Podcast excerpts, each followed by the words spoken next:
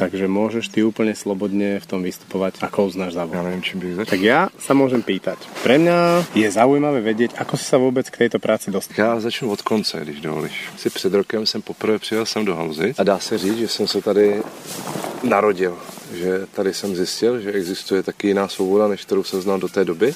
A dneska můžu říct, že jsem si uvědomil, že to, že jsem se dostal k té práci, za to může otec, kterýho jsem celý předešlý život opravdu upřímně neměl rád. Ale nebejt jeho chování k nám, jako dětem, a nebýt toho, že si mi každou možnou chvilku dokazoval, že je silnější než já, tak já bych se asi nedostal k tomu, že by, že by neexistovala překážka, kterou bych nechtěl zdolat. Hold mi příroda nenadělala do té hlavy tolik, abych mohl být jednou inženýr a stavět nějaký super stavby, ale nadělala mi to, že to vidím, to dokážu zopakovat, manuální věci, a když přede mnou je nějaká překážka, že nehledám důvod, proč ji obejít, ale jak ji překonat. Čiže dalo by sa povedať, že si vlastne celý čas súťažil s tým otcom. Ano, dá se to tak říct. No. Dá se říct, že, že i když určitě to nebylo jeho cílem, tak se mu podařilo dosáhnout toho, že, že kdykoliv jsem si na něj vzpomněl, že jsem se chtěl dostat dál. Tudíž, když jsem na vojně poprvé viděl, že existuje nějaký útvar, kterým přišel tenkrát nějaký ruml, nevěděli prd, kdo to je, frajer v koženém kabátě s koženým kloboukem. Jsme tam, my jsme ho samozřejmě nesnášeli, protože celý útvar jsme nastupovali za totality a probíjeli jsme se tou svobodou. Samozřejmě jsme cvičili úplně jiné věci, než které se deklarovaly oficiálně. A on přišel, že potřebuje navýšit tady tu speciální sílu, Krát se to rozhodně nemenovalo, to byla jaká zpráva, uvi, pod jaký to bylo zařazený. Až to by som te prerušil, pre mňa je veľmi vtipné a zaujímavé, že útvar rýchleho nasadenia, v Česku to niekto pomenuje, že urna, Aha. to je veľmi milé. No, jako mě to trošičku trápí, protože to A tam prostě ne, nepatří ale, ale možná, že to ve slovenštině zní trošku líp než v češtině. tak ale my používáme urny. Ale já jsem patriot. Já se přiznám, že já jsem fakt patriot. Já jsem člověk, který opravdu ctí tradice a, a ne, že bych na tom stavil. Jako rigidně to nemám, ale prostě mám rád, když se, když se třeba řekne, tohle to vybudovali naši předci, tohle Abych se vrátil k tomu, jak jsem se dostal k té práci, nebo co mě vlastně nasměrovalo, to byl právě ten otec, to, že jsem na vojně viděl, viděl co chci, chci, Pak jsem ztratil kontakt, protože mě dostalo do ruk takový to, taková ta realita, že hold z idei se vyžít nedá, takže jsem chvíli byl, u otce jsem pracoval jako montér, to nefungovalo, i když jsme v Rusku jako dělali velké věci. A pak jsem odešel do Prahy, tam jsem byl chvíli bezdomovec, pak uh, jsem poznal holku, která mě nasměřovala do, na policii přes ochrannou službu, její kamarád tam nějak dělal instruktora. A tam jsem zjistil, že ten útvar, o kterém jsem si myslel, že jako to je nějaká iluze, doopravdy existuje a rozhodl jsem se, že tam chci. Háček byl v tom, že jsem neměl maturitu a že jsem potřeboval odsloužit tenkrát ještě pět let u policie. Že o fyzické kondici a v těchto věcech nebylo tak? Jsem vůbec neřešil. A kdybych věděl, co mě čeká, tak bych to neřešil ani před výběrem. Já jsem pak byl eh, jeden z těch, co tam nešlo o zklamání, ale čekal jsem, že to bude horší. Čekal jsem, že to bude silnější zážitek. Hrábli jsme si všichni na dno, ale úplně na dno jsem si nehrál za celý svůj život ještě nikdy. Kdybych věděl, že už nevstanu, jsem mi nestal. Čekal právě, že bude na takovýmhle výběrovém řízení. A proto jsem se tak připravoval. Hm. Jo, připravoval jsem se opravdu poctivě a když jsem vlastně byl s první ženou, jsem deset nebo skoro deset let jezdil s vozičkářema. Kušenost úplně fenomenální, to když bychom se ještě sešli, budu vyprávět, co jsem tam s ním všechno zažil. S vozičkármi? No, no, no. A co bylo na nich? to, to není nuda, to, to jsou lidi jako my, akorát místo nohou potřebují ty kola, že jo, nebo někoho, kdo je někam vytlačí. Ale to jsou závodníci, vochlastové, debilové, arrogantní jedinci, hodní jedinci, zlodějka tam byla mezi náma.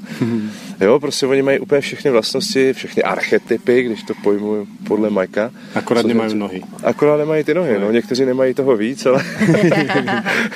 ale to už nejsou len vozíčka. Ano, ale jestli má neskutečná prča, no. A tam právě, jak když jsem tam byl, tak oni mě potřebovali třeba na snídani, pak měli program do oběda a těch 4-5 hodin mě vůbec nepotřebovali. Jak jsem vzal batoh a vyrazil jsem. A ještě si cvičit. A šel jsem. A buď jsem makal fyzicky, anebo jsem chodil, chodil, chodil, chodil, chodil, protože jsem věděl, že na útvaru se pondělí, sobota chodí každý den těch 50, 70, podle toho, co bylo za den, jestli tam bylo hodně nějakých orientačních běhů. Čiže nielen v rámci príjmača, ale aj v rámci už potom priebehu života v tom útvare, v rámci výcviku jste no, no, no. chodili Ne, ne, ne, na útvaru už se tolik nechodí. Tam Tam na takové věci není čas. Čiže přijímač iba. Jenom ten přijímač. Aha. Jako na útvaru už se bere, jako že tvoje fyzická připravenost je tvoje osobní věc. A když ten velitel vidí, že nemá na to, aby splnil úkoly, tak ti to dá na, jasně najevo. Mhm. Ale není to tak, jako že nechoď do práce, když neuběhneš. Tak čo bolo na tom prijímači? Čo ste tam robili? No, takhle, ty informace nejsou tajné, takže já ti to můžu říct, tak jak jsme to dělali my. Nicméně to se mění každý rok, dle toho, jako má náladu instruktor, který toho zaštiťuje. Ale v podstatě tam šlo o to, že první den se skáče z toho mostu Žákovského, Okay, jako do vody? Alebo do... ne, ne, ne, do 30 metrového lana se skáče do takového hupu. To jak jsem ti říkal, že když, když byli nováčci, tak se nechali slíst na ten pilíř dolů a tím pádem ta energie se ztratila a oni na ten pilíř nedoletěli. Áno. No, a když tam stál idiot, tak si stoupil na zábradlí, skočil a tam už měl dost energie na to, aby ten nosník trefil. Čiže trh v lane a všetko. Ano, dostal, dostal druhou hnedka. Hned, jak ho to chytlo do lana, tak hned stoupal na ten ocelový nosník. A tak to, jako, to byla jejich, jejich chyba. Pak eh, je třeba orientační chození. Ve dvojici dostaneš grady nebo orientační body, na ty musíš přijít a chodíš až do večera. V noci tě někdo zbudí, že máš pochod, pak řekne, jestli splet, nebo máš napsat elaborát o tom, co si zažil ten den. Mhm. No a když sbíráš informace, jako já jsem to dělal přes tři roky, protože jsem si musel dodělat tu maturitu, tak já jsem obcházel, furt jsem otravoval všechny, které tam někdy byly, a takže já jsem věděl, co tam chtějí. Čo ťa čaká? Takže já jsem napsal teplota, tlak, rostný bod, prošel jsem těma a těma kontrolama a šel jsem spát. Aha. A byli tam idioti, kteří hodinu vypisovali. Esej. a, pak, Labora. a pak tam byli ještě větší idioti, který napsal, když jsem ráno vystoupil z vozidla, přišla na mě velká potřeba. Zalezl jsem si do prvního remísku a pozoroval přírodu. to jako u nás jako bez šance. Takže čo vlastne zistujú v tej, v týmto spôsobom Oni, oni, ten psycholog tam furt chodí s těma lidma, furt si je vyhledává v tom terénu, nemůže chodit furt s nima, to by se asi Ale udělal. konkrétne týmto napríklad, že ste mali napísať e, t- z toho dňa, tak čo sa tým zistilo? Asi jak jsi orientovaný v tom prostoru. Mhm. Mm-hmm. Jako já jsem s psychologem na tohle téma nikdy nemluvil, upřímně mi to vůbec nezajímalo. Já jsem prostě chtěl jenom co nejdřív víc spát. A co dělají ty po mně, tak já, když jsem byl na výběrovém řízení jako instruktor, tak jediný, co jsem chtěl dělat, dělat zlýho. Jako mělo dobrý efekt, protože oni se mě pak ještě rok potom, co byli přijatí, báli. Ale jako já si myslím, že tam jde hlavně o to, jestli jsi orientovaný, jestli dokážeš si probrat při té zátěži všechno, co si dělal a vyjádřit se k tomu. Protože my, když pošlem kluky na akci nebo na proskoupání místa, tomu se říká rekognoskace, strašně složitý výraz, pro, protože se podíváš na barák, kde to má vstupy, okna, jak se k tam má dostat. A on nedokáže popsat ten dům, tak je nám taky k ničemu. To jsme mm-hmm. tam úplně zbytečně poslali člověka. Takže než se začne cvičit, tak my potřebujeme, aby tam nějaký základy měl. I když pak jako paradoxně chceme, aby všechno, co se naučili, už zapomněli a učili se náš systém. Takže pokud bude umět systém z nějaký zásovky nebo z nějak jinou zkušenosti tam přijde a to nebude zapadat do toho, co znají všichni ostatní, tak ta informace zase nebude relevantní. Hm, jasné. Jo, zase, zase to bude pootočený maličko. Čiže na tom prijímači ťa až tak veľa vecí neprekvapilo, si Ne, v, v podstatě vůbec nic. Jako mně se tam stala, nevím jestli ve čtvrtek nebo v pátek, jsem stala nemilá věc. Já jsem furt honil lidi před sebou. Furt jsem měl nejlepší časy, a protože jsem to věděl a měl jsem nachozený. A potkal jsem kluka, a on se tam dělal si svačinku a vyměňoval si ponožky. A já mu říkám, vykašli se na to, to byla poslední kontrola, teď už jdeme do cíle. Nic mi neřekl. My jsme se pak potkali v práci. Mi říká, ty vole, já jsem byl tak nasraný. Můžeš mi... Já jsem fakt si myslel, že tě zabiju. Jsem si říkal, jak to ten kretén může vědět? Nikdo nevěděl, co se děje. A já jsem věděl pořád, jsem říkal, jo, ještě tři kontroly, ještě půjdeme tady, tady, tady, anebo tohle byla poslední, jdeme do cíle. A mě nenáviděli. To. Ještě se mi tam stala druhá nemilá věc a zase s klukem, s kterým jsme pak byli fakt veliký kámoši v práci. To teďkom instruktor a je opravdu je to jedna z vě- největších kapacit ve svém oboru a troufnu si tvrdit, že i v Evropě. A my jsme seděli v takový zemljance a měli jsme se rozhodnout, kdo půjde prohlídnout nějaký barák, získat ty plány, tu rekognosku. Já jsem věděl, že nachodíme minimálně 15, možná 20 kilometrů navíc, což oni nevěděli. Ale oba dva měli úplně v hajzlu nohy, teda, pardon, dá se to pípnout. Měli Nie, to je vyřízený- slobodný vysielač, to. Měli úplně vyřízený nohy, víš, jako puchejře a zalepený a záněčlách a prostě fakt byli úplně hotoví. A já jsem tam jak laňka, mě to bylo... já jsem ještě se necítil nějak zdechaně. A já říkám, tak bychom mohli losovat. A on říká, se posral, ne, vole, podívej se na moje nohy. a přišel tam náš ten tehdejší instruktor přes sport nebo přes tyhle ty fyzické aktivity a říká, no tak tady je to jasný, že půjdeš ty, A ještě jeden kluk, který se do toho vůbec nezapojoval. A přijatý jsme byli teda všichni. No, mm. já vždycky říkám, já jsem se tam nedostal, protože by byl výjimečný, ale protože se mi podařilo protačit ten trouhelníček tím kolečkem. Mm-hmm. no, to bylo tak jako, pro mě to byl jeden velký zážitek. Nebylo to zas tak náročný. I když věřím, že pro kluka, který neprošel vojnou, nevěří v to a nemá, nemá tu vůli postavenou tak, že radši zemře, než že by udělal krok stranou, mm-hmm tak to může být. Mě nikdy nic nezastavilo a jako tak vystačil jsem myšlenko. I když teď se učím všechno prorážet hlavou, není třeba, má tendenci se vyřešit samo, nebo, nebo stačí dát to, co jsem za celý svůj život měl největší problém udělat, jako říct si o pomoc. Jo. A, a je to dobrý. Žije se mi mnohem líp. Kde je ten moment toho, že no, netlačil. To není, není to tak, jako že by si řekla ráno takový divný pocit. Jo, to je to, že bych to mohl udělat. Já jsem spíš poslední dva, tři roky. Není to úplně, nekoresponduje úplně s tím, že bych se rozváděl nebo znal Péťu, ale začal jsem přemýšlet nad tím, co dál. Jo, začal mě bolet kolena, začal to jako já nechci být ten, co tady je, protože má ty největší zkušenosti. Já prostě jsem chtěl být pořád ten, co je tom, v tom topu a mě to sráželo, že prostě nemůžu jít s klukama už běhat takový štreky nebo posil, nebo na tatami. Už některé kluky fakt jako utáhnou úplně, jako, úplně tak na krajičku, jako, že bývalo málo a musel bych to odplácet. A k tomuhle ještě všemu zkušenost, to je asi to nejvíc. Zkušenosti se začaly zbíhat. Jo, máš za sebou nějaký cílení, metál, nějaký ocenění, už, už začínáš rekapitulovat. To trošku dřív, protože my žijeme strašně rychlej život. Tam prostě to, co zažiješ za těch 15 let, někdo nezažije za celý svůj život. Tam prostě vyjedeš ven a máš za tři měsíce takových zážitků, že to, co vyprávět. Když se zrovna zadaří.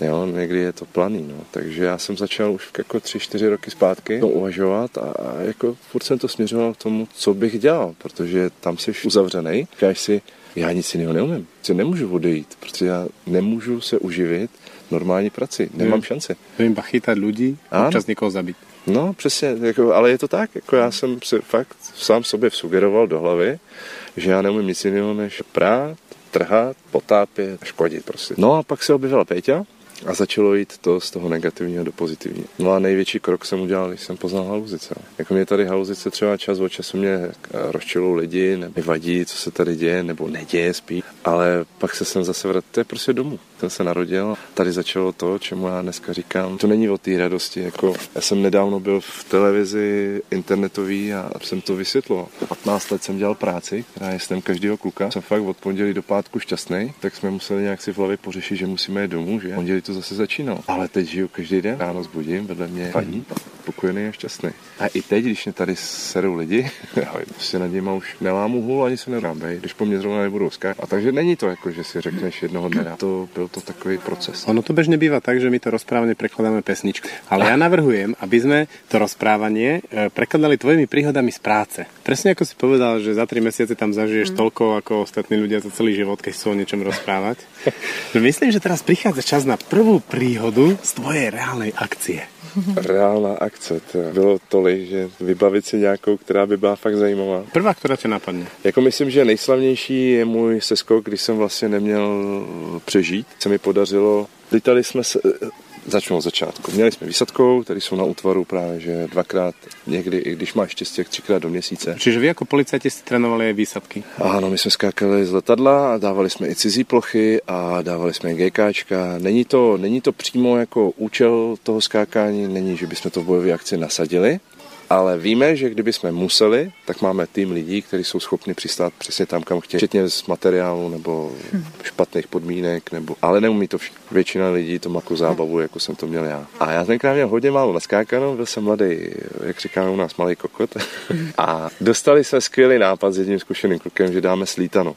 To je prostě, že se vyskočí z letadla, jdeme za sebou a snažíme se k sobě přiblížit tak nablízko, až se chytneme strašně se vychechtáme, protože se to povedlo, pak se pustíme, otočíme, rozloučíme, přistaneme každý po svém. Na padáku. Na padáku, samozřejmě. Ale ne, na padáku to je až potom, právě že až se rozloučíš. No jasné, až se rozloučíš. No a my jak jsme padali v tím volným pádem, mimochodem přes 250 za, min, za hodinu valíš, takže ty baráky se blíží v celku rychle. Tak já jsem, eh, jsme se tak nějak zamysleli nad tím, že nám to furt nejde, protože jsme přijížděli, odjížděli. No a pak já kouknu na budík a říkám, ty králo, 400 metrů, to je strašně málo, to už je dlouho v červené zóně. Tak jsem ukázal rozchod, on ukázal taky a on jak byl zkušený, tak hned vzal a vyhodil padák.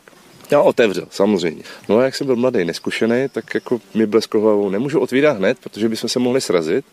Tak jsem se otočil do pikečka, odplul jsem si, teď už jsem viděl, že mám fakt málo metrů, tak jsem rychle hrábnul na ten padák a nevzal jsem ten špunt, od šampanského mimochodem, je vtipný. Že padák tak... sa otvára špuntom od šampanského. Ano. a většina lidí si ho tam dává po prvním seskoku na útvaru, se kupuje šampáň pro ostatní, víš, tak ten špunt se schovává a dáš si ho do toho padáčku. Za ně pak vyhodíš a na tom špuntu je malý padáček, který hodíš. Je taková lemovka, se tomu říká, taková úzký popruh a ten vytrhne ten vrchlík, velký. ten velký padák. No já místo, abych vzal špun, tak jsem vzal tu lemovku, škubnul jsem s ní, tím jsem otevřel ten prchlík, ten, ty kapsy, vypadl ten hlavní padák, ale nebylo, nebylo nic, co by ho tahalo ven. Ten malý ostal To já jsem teprve dotahoval do toho a vyhodil jsem to a už jsem to vyhodil tak, že se to takhle omotalo okolo toho padáku, takže tam zůstal, mi říká vždycky bordel. To já jsem ještě pořád mluvím o vejšce ze 400 metrů k nule. Jsem se otočil na záda a řekl, bleskl mi hlavou, já mám tak málo se skoku, přece hned nedám záložák. Tak jsem ještě zatáhl za šňůr. Jsem viděl, že se to nedá roztáhnout, jsem se otočil na břicho. A tam, tak jak seš ty, tak byl barák. Říkám, no to je průser. tak jsem vzal zakliky, to jsou jedna je na odhození toho hlavního padáku a druhá je na otevření záložák. Trhnul jsem s nima, udělalo to bum, pum. byl jsem na zemi a jsem si nestihl zvednout ruce. To je reflex, to už se za ty seskoky se naučí, že zvedáš hned ruce, aby si si odbrzdil. A jsem tak přistál. Odřenej od zdi, kdybych se posunul o půl metru, tak se taky nepovídáme, protože bych trefil ten barák. Ano. Tak jsem si jedl kousek po té omitce a teď jsem ležel na té zemi, koukal na to skurvený modrý nebe. jsem si set a nekecám. Proti mě takováhle cedule s nápisem Líheň prasa.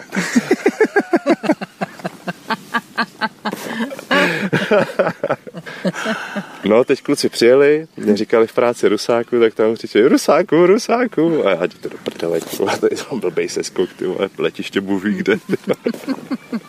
a oni si fakt mysleli, že jsem mrtvej, protože oni na horizontu neviděli ten záložní padák. On se schoval mezi ty baráčky. Hmm.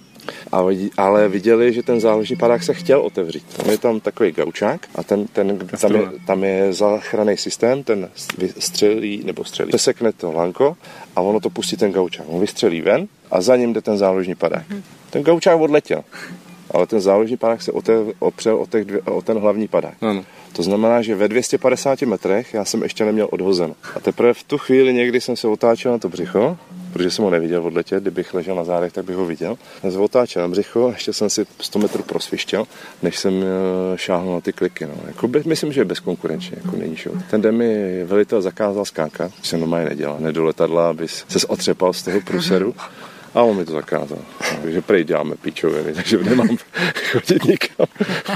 No a pak jsme si říkali, že to nebudeme oslavovat, že taková, jako, fakt, jako to bylo na hraně, jako víc než na hraně. Kdyby to bylo metr níž, tak se dneska možná na tom vozíku s těma krypama, co se s nima jezdil. Ale my jsme samozřejmě šli komorně, začínali jsme kafičkem, a končili jsme asi ve 4 ráno. Já mám dnes narozeniny. Ty se narodil. No, no, no. Tak fajn, tak prvú pesničku máme za sebou a poďme sa pustiť ďalej do rozhovoru. Pre mňa je zaujímavé, ako vyzerá taký týždeň mužov, ktorí žijú sen všetkých chlapcov. No, a chceš ktorý týden? tak vy, vyber nejaký je, že akože v pondelok prídeš do práce a čo tam je? Ale úplně ten nejobyčejnější týden je, že v pondělí se přijde do práce, připraví se materiál. Musíš zkontrolovat všechno. Zbraně, jestli jsou tam, kde mají být, samozřejmě jsou, ale v tom úředním světě to také je daný. Ano, v pondělok Ty jsi to tam v pátek dal, je logicky, že to tam v pondělí bude, ale přesvědčil to velitele, že jo, který to dělá milion. Takže se to všechno zkontroluje, zkontroluje se auta, tam, tam to má důvod, protože čas od času nabíječe baterií selžou. Vybije auto, tak rozhodně neodjede, že jo. Mm-hmm. A když potřebuješ čtyři auta, máš tři, tak z toho tak trošku máš pro velitele.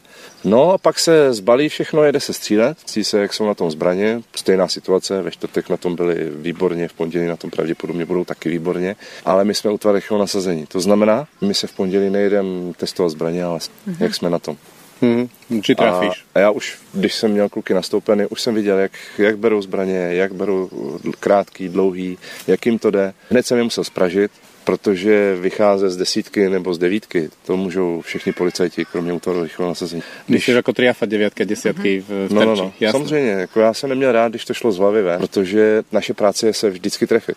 Když zedník vynechá cihlu, tak mu taky řekneš, jako to tam přece musí být. Jo?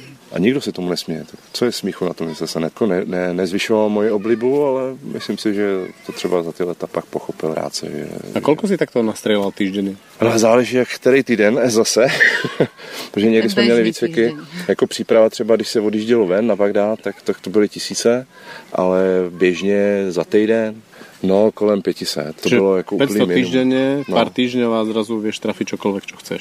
No, hmm. pár týždňů, spíš pár let, spíš pár let, protože ty kluci to musí i za pohybu, musí to v opravdu velkým unkomfortu. Ono, když na sebe navěší všechno, má na sebe víc než 30 kg zátěž. 30 kg? No, no, no. To čo tam všetko v tom Oblečení, ale... Oblečení, zásobníky, zbraně, průstřelná vesta a veškerý equipment má vysílačky, helmy, chrániče. Jako nemáme toho málo. Máme i zdravotní materiál. Plus ty si vzpomínal, že si pyrotechnik, že nosíš Pyrotechnik, ten to měl ještě, ještě, ještě ten to měl libovější, no. Ten měl ještě většinou pajcer a beranidlo. A já někdy i brokovnic. Záleželo, kolik dveří bylo před námi a jaký typ. No. Jako někdy je lepší ty dveře vystřílet, se s nimi prát a zkoušet ty vyrazit. Že brokovnicu nosil len otváráš dveří na otvárání dveří. Ano, ale my jsme si to pak jako postupně, jak šel ten čas a věk, tak jsme si to modifikovali, že třeba jsem měl jednu a druhou měl někdo jiný, pak měl někdo jiný i dvě. Kvůli čemu? No, protože jsem byl velitel, že jo? A, jasné, aby těch nosil vlastně. Asi tak. Ne, jako bylo to těžký, ale jako takhle, když, když, když to byly standardní akce, vylezeš z auta, doběhneš, zlikviduješ, nebo máš jedno patro, tak to je prča. Ale když, když nám řekli až v baráku, že to je 12 pater, tak a nesmí se do výtahu, by se mě zase to by, to by byla velká trapárna, kdyby polovina kde, kde zásahového týmu stála. Kde je zásahový tým? O výťahu. to by byla veliká trapárna. Tak jsem čapl beranidlo, vyběh jsem nahoru, tam už jsem viděl černobíle, tak mě nasměrovali před dveře, protože tu práci jsem měl najetou, to jsem nemusel vidět ty dveře. Vybušil jsem dveře, počkal jsem, až z těch kuliček budou velký kola, abych věděl, kudy mám jít. a přidal se k týmu. No. Tak to prostě fungovalo. A proto ty pyrotechnici nemůžou být žádný střízlíci, jo protože to beranidlo má třeba 20 kg, když ho tam vyfrčíš, pak s ním chvíli bušíš, tak pak musíš mít ještě sílu na to, aspoň sledovat ten tým, když už teda neuděláš tu práci jako jednička, dvojka, trojka. No bežné dveře se ale dají vyrazit na jeden šup, ne? Uh, takhle, dneska už to není úplně standard, dneska už má bezpečnostní dveře fakt kde kdo. Mm-hmm. A my máme ten problém, že my testujeme svoje schopnosti na dveřích od reálných firm a ta reálná firma machruje tím, že je zlepšuje ano. podle toho, co my jim ukazujeme. Takže hmm. se nám stane, že prostě oni vyrábí lepší a lepší dveře Lebo a, my už máme, a my máme větší a větší starosti. Teď vyrobili dveře a neřeknu, jak to funguje, ale jsou pro nás téměř nepřekonatelné, protože my rozlišujeme otvírání mechanickými prostředkama a pyrotechnickými. Mechanickými prostředkama se už nedostane přes ty dveře. Či nevyrazíš tím baranidlom? Ne. Nebo náložou? Náložou si neumím představit, co by tam museli dát, protože náloží umím projít panelovou nosnou zdí, takže tam to je jenom o rozhodnutí. Uh-huh. Když někdo řekne, že musíme dovnitř, tak tam půjdeme. A ke konci už jsme dělali na projektu, že že by to nemuselo ani narušit statiku domu. Mm-hmm. Že bychom to uměli i s malou náloží. Však eh, já nemůžu říct kolik, to asi chápeš, ale když jsme poprvé testovali pro jednu firmu dveře, a ukázali jsme jim tu kuličku, s kterou jsme to vyrazili, k tomu nemohli uvěřit. Dneska už můžu říct, že jsme použili k vodu, vodu k tomu, ale jako nebudu se, jak, jak ta nálož vypadá, ale Jasne. pomocí vody a ty malé kuličky trhaviny jsme jim vyhodili dveře málem z baráku. A oni, oni nemohli pochopit, že dveře jsou sice pomačkaný, ale futra byly neporušený. Jasné. Ty dveře dostaly takový impuls, že se nejdřív prohly a pak vypadly. Ano. Čiže vlastně ty jako pyrotechnik přijdeš k dverám, vyhodnotíš, to dá mechanicky, nedá mechanicky? Víš, ono to není zase tak jednoduchý.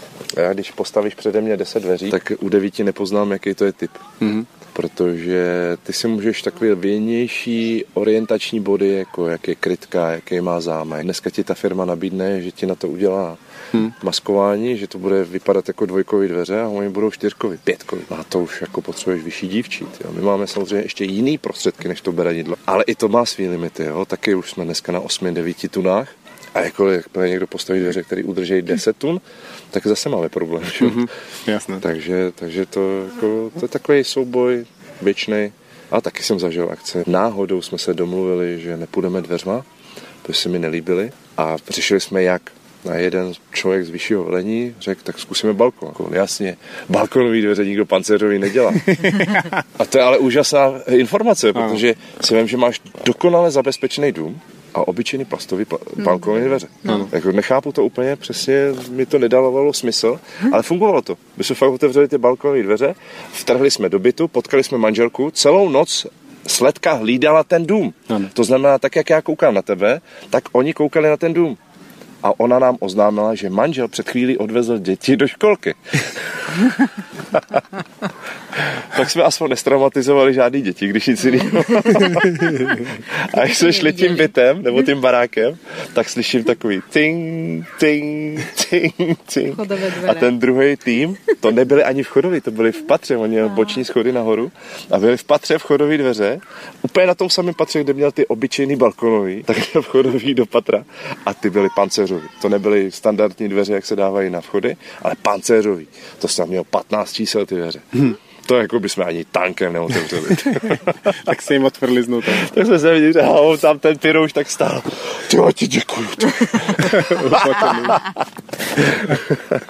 a potom si zašli do školky, hej? A pak jsme si pro ně šli, když se vracel ze školky. A to bylo hezky, tam celá vesnice vzhůru, všude se svítilo, protože nás tam viděli, jak tam ano. pušíme.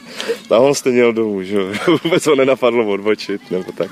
Tak jsme ho pak pomocí místní hlídky jsme si ho tam přibrzdili. Vzali jsme si, co jsme potřebovali. Čiže vlastně v pondělok, hej, zkontroluješ zbraně, nastříláš? Ano, pak je odpoledne, skoro každý den je odpoledne. Někdy je tam ještě vložená taktika nebo zdravotní příprava. My máme zdravotní přípravu na hodně dobrý úrovni, protože máme zdravotního záchranáře v týmu nebo v Kuchy a kooperujeme s, eh, se špitálama i se záchrannou službou Prahy. Zdravotní příprava má hlavu patu a je to zaměřené opravdu na to, co nás může potkat. Mm-hmm. Počkej, ale vy jste ty, co likvidují a střílejí, tak na co zdravotná příprava? No. Protože jezdíme do zahraničí a tam eh, zdravotní servis neexistuje, kam jezdí. Že vy se ošetrujete sami v případě problémů? My jsme schopni sešít, myslím, že někteří odoperovat takový ty jako neprůchozí se sešít běžných tržných rán. Kousání psů byla nejpopulárnější. Hmm. To... Tak jste zažili? Ano, já jsem sám jsem šel několikrát a několikrát jsem dával dohromady Nebyl to teda člen našeho týmu a ani oficiálně vlastně bych neměl říct, že jsem někoho takhle ošetřil, ale myslím, že bez toho by buď musel jít domů, anebo by přišel ono tak sama. Hmm. No a druhý den bývá třeba dvoudenní zaměstnání, kdy se odjíždí na naše výcvikové středisko mimo Prahu a tam to začíná znova. Tam lítáme, hrajeme si na vojáky, máme takový gumový domek, tyk, tam si postavíš situaci, ty to vyřeší, pak se o tom chytuje. Já jsem to neměl rád, já jsem vždycky postavil znova, znova, znova, znova, znova. Zkuzi je času dost, že? No pomrvili, tak jsem mi všechno řekl pak jsem to zkusil ještě jednou, pak se to dalo třeba na ost, že už jsem jim tam postavil i pyrotka z náloží, taky bouchly. Mimochodem, my jsme opravdu proti armádě třeba i když jejich speciální síly už taky už to nejde dělat podle vojenských, vojenských sech je někde, že když máš malou dimonici, to je bezpečná vzdálenost je třeba 50 metrů a ty střílím od, od boku, jo, už jsem to dlouho nečet, tak už to nepamatuju. Jako bouchnout granát, je prostě obrovský metry, třeba 200 a víc. Malá nálož, co my používáme na dveře, tak to by bylo pro ně třeba 500 metrů. A já mám, já mám ty kluky 6 metrů od toho, že jo. to oni, a dneska už ty speciální síly můžou. Takže jim to tam řachneš, ono to chvíli tak lítá okolo nich všude, třísky a binec, není tam moc vidět a to úplně změní charakter toho útoku, co oni mají provést. Ta práce je najednou úplně jiná, protože k všemu tomu hraní ty přidáš něco reálného. jo? A samozřejmě to zase poserou. Buď někoho nenajdou, nebo se střelí e, rukojmí, což je úplně největší sranda, to jako mm-hmm. my se mu samozřejmě hrozně smějeme a pak musíme přejít na to vážný, že to fakt není prdel, když vlastně se tam týden někdo připravuje a my to celý vyrušíme tím, že tu práci za ty teroristy odvedeme sami. Nej, no, no. ale, ale většinou se to stává těm klukům, kteří jsou tam fakt krátce a ty nemají šanci se toho, do toho rotu. Do toho týmu, který reálně do akce no, no, no. iba cvičí. Ale ty chyby jsou důležité. Ty chyby jsou důležité, protože kdyby nebyly, oni nemají s čím to srovnávat, aby věděli, na co se mm-hmm. mají zaměřit. Jo, dneska už vím, že nejvíc jsem se naučil na chybách, ne na tom, když jsem byl nejlepší. Jo, v podstatě mi to, že jsem nastupoval v opravdu s tou, tou aurou, nezničitelný, tak mě to na mnoho let zaseklo v tom vývoji, protože jsem pořád věřil, že jsem ten top, Hmm. Jo, a až jsem zjistil, že vlastně dělám všechno špatně, tak jsem se teprve začal zlepšit, což bylo super teda, protože pak jsem mohl jít na, na kurz pyrotechnický, stal se ze mě bojový potápěč, velitel a pak jsem se rozhodl, že pár dní drží doteď. Co je to s tím potápaním, že vlastně urna, hej, policajné rýchleho nasadení a potápanie? No, České republice jsou veletoky a přehrady. Máme i nějaký velký jezero, jestli si dobře pamatuju. A na těch jezerech plavou lodě. No, A. nejsou to zaoceánský parníky, samozřejmě. Nebudeme si vystřelovat jak v těch filmech. Tam stačí opravdu dvoumetrový žebříček. Ale musíme být vycvičeni na to, že terorismus vládne všude na světě úplně stejně. Česká republika, byť, byť jsme pouze transitní zemi, tak nikdy není napsaný, že si nás jednoho dne nevyberou, aby třeba ukázali jenom svoji sílu. No, no. Že jim nepůjde primárně o to nás poškodit. To, jak funguje teror, to, to, že někde něco bouchne, není proto, aby zničili to si všichni věděli, že se to může stát. A zlakli se. Kdekoliv budou chtít. Tam jde o šíření strachu. A zažil si teda reálnou akci aj niekde na vode? Ne, ne, ne, ne. ne. Vlastně vlastně, jak, jak se to vezme? Pro mě byla dost reálná akce, když jsme, když jsme měli cvičení. Kluci plavali pod vodou k parníku, aby oznámili, jako, že není zaminovaný. To bylo v rámci cvičení pořád. Já měl na palubě šest po zuby ozbrojených maníků. Dostal jsem skvělý úkol dověst je, dovíst je k tomu parníčku. Háček byl v tom, že mi nějaký filuta mi dal špunt od té lodi. A mi tam tekla voda dovnitř. A já, jak jsem, já jsem prostě, já jsem ten špunt tam viděl, ale neviděl jsem, že je oddělaný. Takže ono to tam, někde mi tam teklo a teď jako, když jsem se, když jsem plul, tak se mi to podařilo tu vodu dostat ven. A jak jsem zastavil, jak jsme se plnili. A jako pro mě hodně zlá situace, protože já jsem musel zahlásit do vysílačky, ty kluci ještě furt plavali. Já bych potřeboval, aby jsme tu akci uspíšili.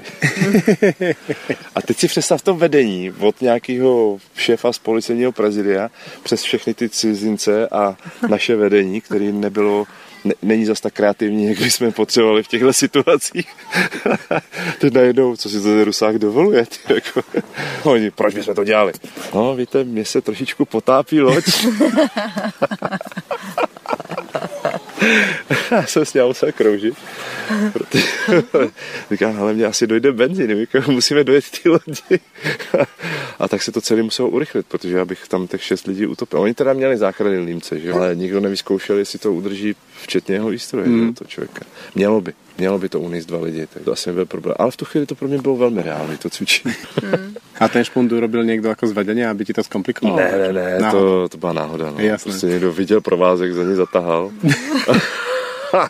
se nudili blbci, víš, na lodi. a tak to pak stačilo potáhnout zpátky, ona ta záklopka zapadla a už to tam ne... No, ale já jsem to nevěděl v tu chvíli. Takže tak. Na chybách si sa hodne naučil. Áno, přesně tak. No. To Tak to posunulo. bylo v stredu. A čo ste robili vo štvrtok? Ne, to bylo úterý. To bylo... No, o úterý. To se dá, a to ještě není všechno, to v to úterý tam třeba ještě slaňujeme, nebo bojujeme na, delhy, na dlouhé vzdálenosti. Ako to robíte? Ten boj na dlhé vzel. No, že se přijde k terčům, řekne se, tamhle tam na nás vystřelili a tak se ustupuje, střílí, likviduje, mění se různě směry, mění se formace. My jsme byli připraveni furt na, na ty změny, protože... A chodíte vždy na rovnaké místo? No, my máme jenom jedno výcvikové tak. místo, no. Jako takhle, jezdíme ještě jinam, ale to bývá jednorázově. Třeba Milovice byly dlouho, tak jsme se kdekoliv v podstatě dělat, co jsme chtěli, což jsme využili do posledního písmene, proto už tam teď nemůžem. Ale byly i jiný místa, že nám někdo starou fabriku nechal rozsek. Ale je toho málo. Na to, co bychom chtěli, aby ty kluci, jak by měli být kreativní, když vlastně přijdou do cizího prostředí, tak těch fabrik nebo těch starých je málo. Ono jich je hodně. Všechno něč, někomu patří. Jo? A jemu to padá pod rukama. Je, jemu to v podstatě k ničemu, ale on ti to nepůjčí. Hm.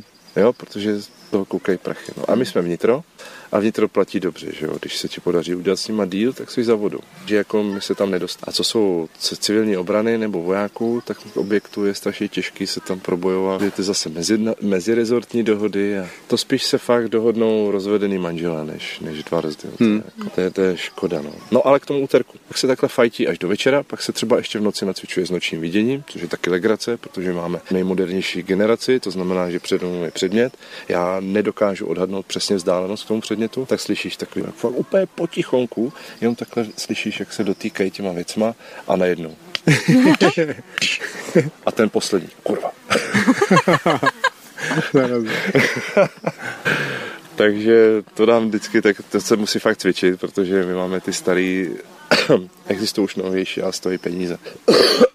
a zase padáme pod centrální nákup, to znamená, že urna chce 20 nočních vidění, no to zjistí zásovky a chtějí to taky, eventuálně to zjistí nějaká úplně nesmyslná složka, který dostane skvělý nápad, že by mohli mít taky, 20 jich je 50 a na to už peníze nikdo nedá. Mm-hmm. Jasné.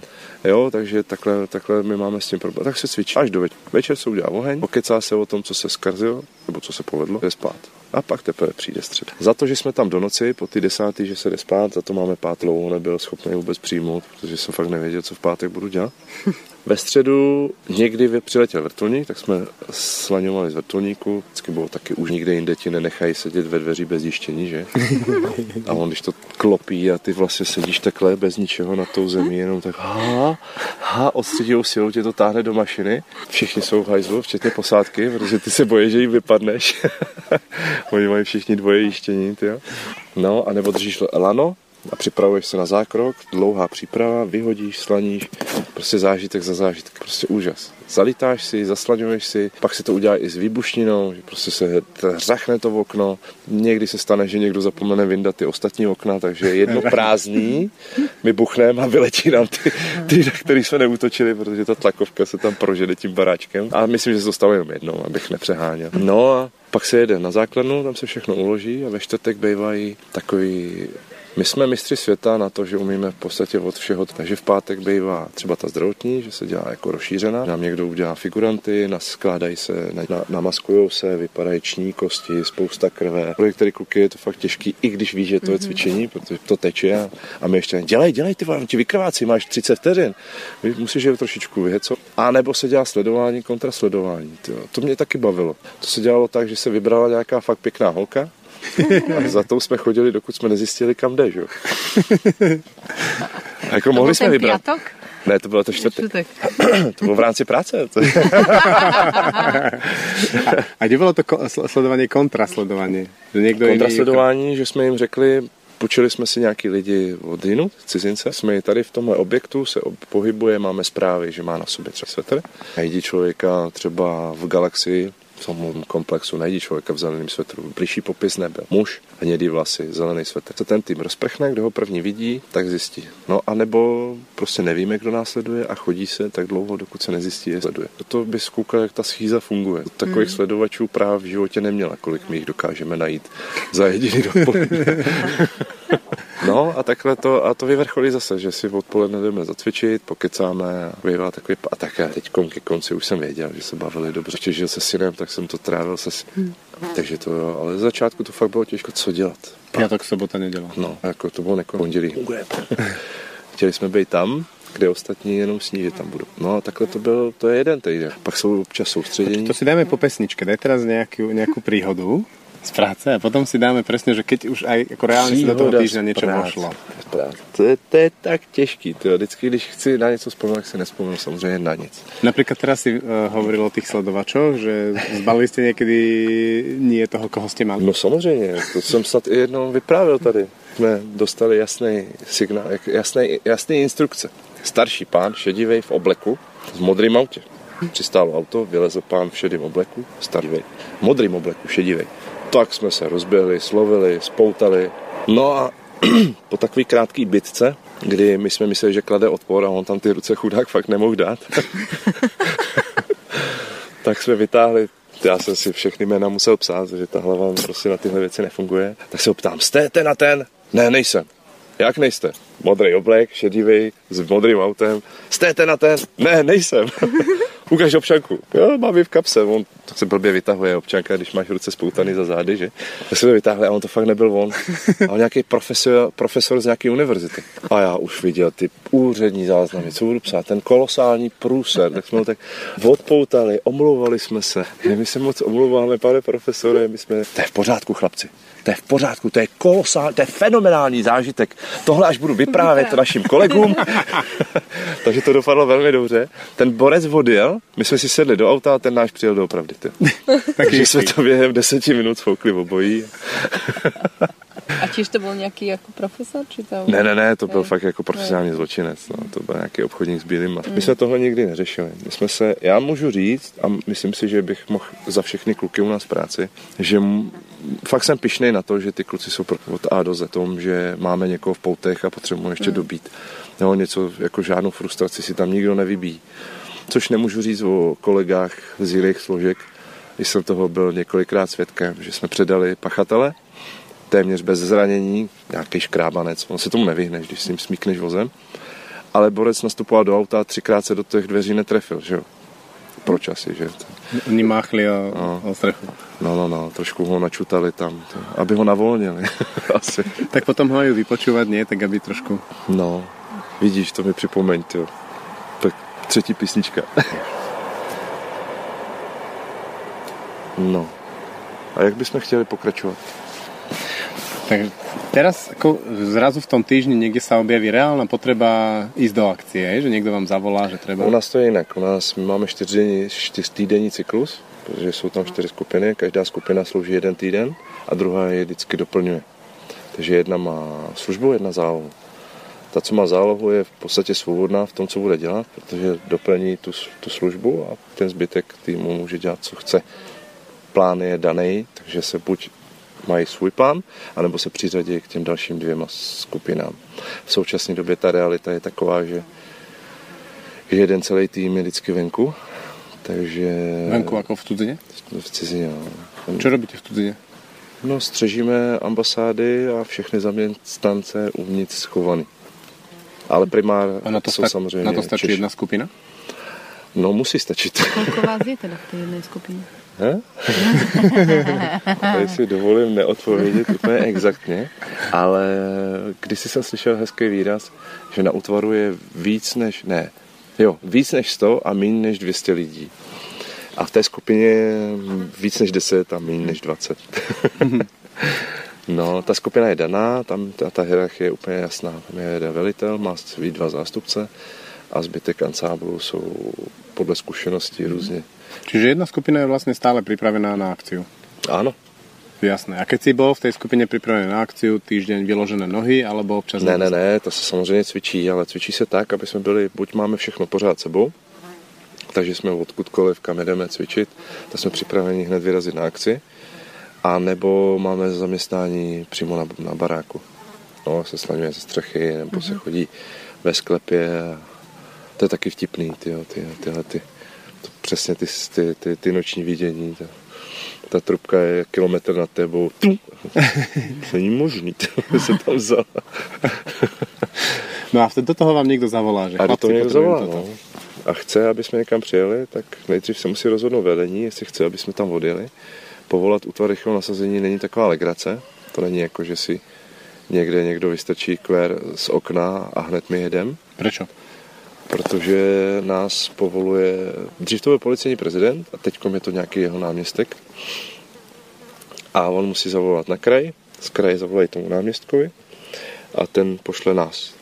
Nejde to, bez tohohle to nefunguje. Čiže on to nějak vyhodnotí, či alebo No, no, netreba. no. Když byl ten třeba únos v tom žďáře, nebo únos, ten, ten pobodaný kluk v tom žďáru, tak tam to šlo velice rychle. Že našemu řediteli zavolali, ten zavolal náměstkovi, ten to schválil a už se zvedali vrtulníky. Naše bolest je, že my musíme čekat na cizí složky, aby nás převezli na tyhle ty věci. My když jsme sedli do auta, tak jsme tam taky za hodinu.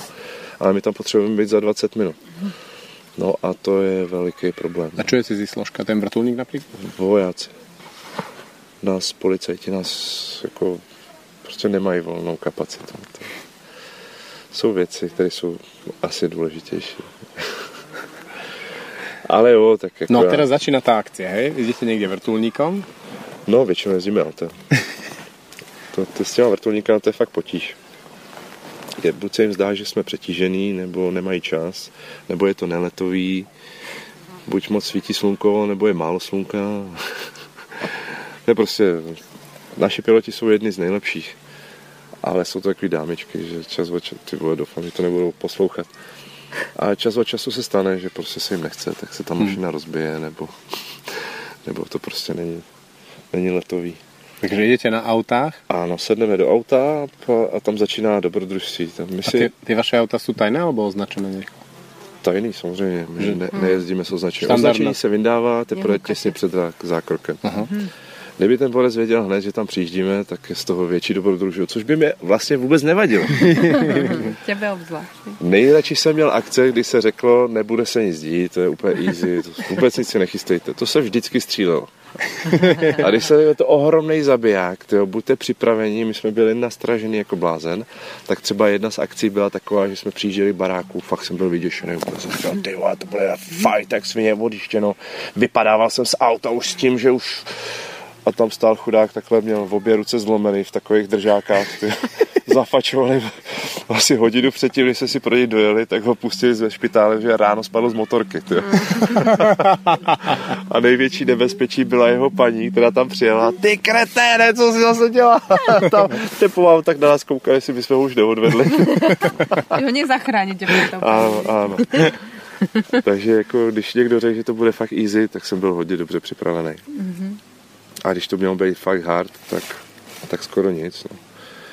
A čím to je ale? Čím? Mm-hmm. Já si myslím, že se tohle to vůbec nedá odhadnout předem. Mm-hmm. Jo, ale zase, bavíme se o útvaru rychlého nasazení. Mě můžou říct, co chcou, já jsem vždycky úplně stejně připravený. Mm-hmm. A ty kluci taky. Jo, prostě, tak jak jsem říkal Alešovi, já jsem se držel tvrdě hesla, že ta jednotka je tak silná, jak je silný nejslabší článek. Takže jsem vždycky hodně řešil, když někdo si něco nevzal nebo mi řekl, že to nechce dělat, tak jsem říkal, chlapi, ale ty nevíš, kdy to bude stát jenom na tobě, nebo na ty jediné věci. A my se tady všichni z toho pak zblázníme. Hmm. Prostě to budeme vždycky a vždycky budeme stoprocentně připraveni. On jako nikdy jsem neměl s tím problém, že by, že by jsme to přeháněli. Takže se mi nikdy nestalo, že mi třeba chybělo auto nebo lidi. Hmm. Vždycky jsme to měli tak, jak to mělo být. Hmm. Tak daj nejakú prestrelkovú akciu, o ktorej tvrdili, že mala byť veľmi easy. Tyjo, já nevím, jestli můžu, tyjo, to, že tam se tak kolikrát dějou takové věci, že, že to snad ani nejde ventilovat na veřejnost. To fakt jako skoro nahradící zákonnosti. Tak právě, že verejnost podle mě to vníma tak, že je to nějaký ozbrojený útvar, který střílí lidí na verím Boha, můžu. Ne, ne, ne, ne, ne, ne, jako takhle, když to vezmu od, od, od lesa, když na to půjdu, tak my jsme mohli vždycky být pišní na to, že když jsme za někým jeli a stříleli na něj, tak takhle, když, když vyrazí policie, a to nechci fakt nikoho urážet, ale když vyrazí jakákoliv policie, tak to auto je zezadu jak řešeto. Čiže naháňate se po městě a stříláte do... Teda, střílá se do... Policie. Policie. Policie. Standardní. A čas od času trefí něco okolo, že jo? To jsou pak ty nešťastné úmrtí. Všechny bych hnal z odpovědnosti. Já mám vystřílený fakt stovky nábojů týdně a když zvednu kvér, tak vím přesně, kam poletí ta kule. I když to se mnou šejkuje, i když prostě dělá to bordel, prostě nezmáčknu, dokud nevím, že to poletí tam, kam chci. Kde berou tu jistotu lidi, kteří vystřílí třeba 50 za měsíc? To fakt nevím a myslím si, že v tu chvíli by buď neměli dělat tuhle práci, anebo by si měli mm-hmm. mít zodpovědnost za to, co provedli. A my jsme byli pišní na to, že tam, kde končil nárazník, to znamená horní část kola, tam končil poslední výstřel. Jsme nikdy neměli díru nad značku. Nikdy. Čiže jste střelil jen do kolies?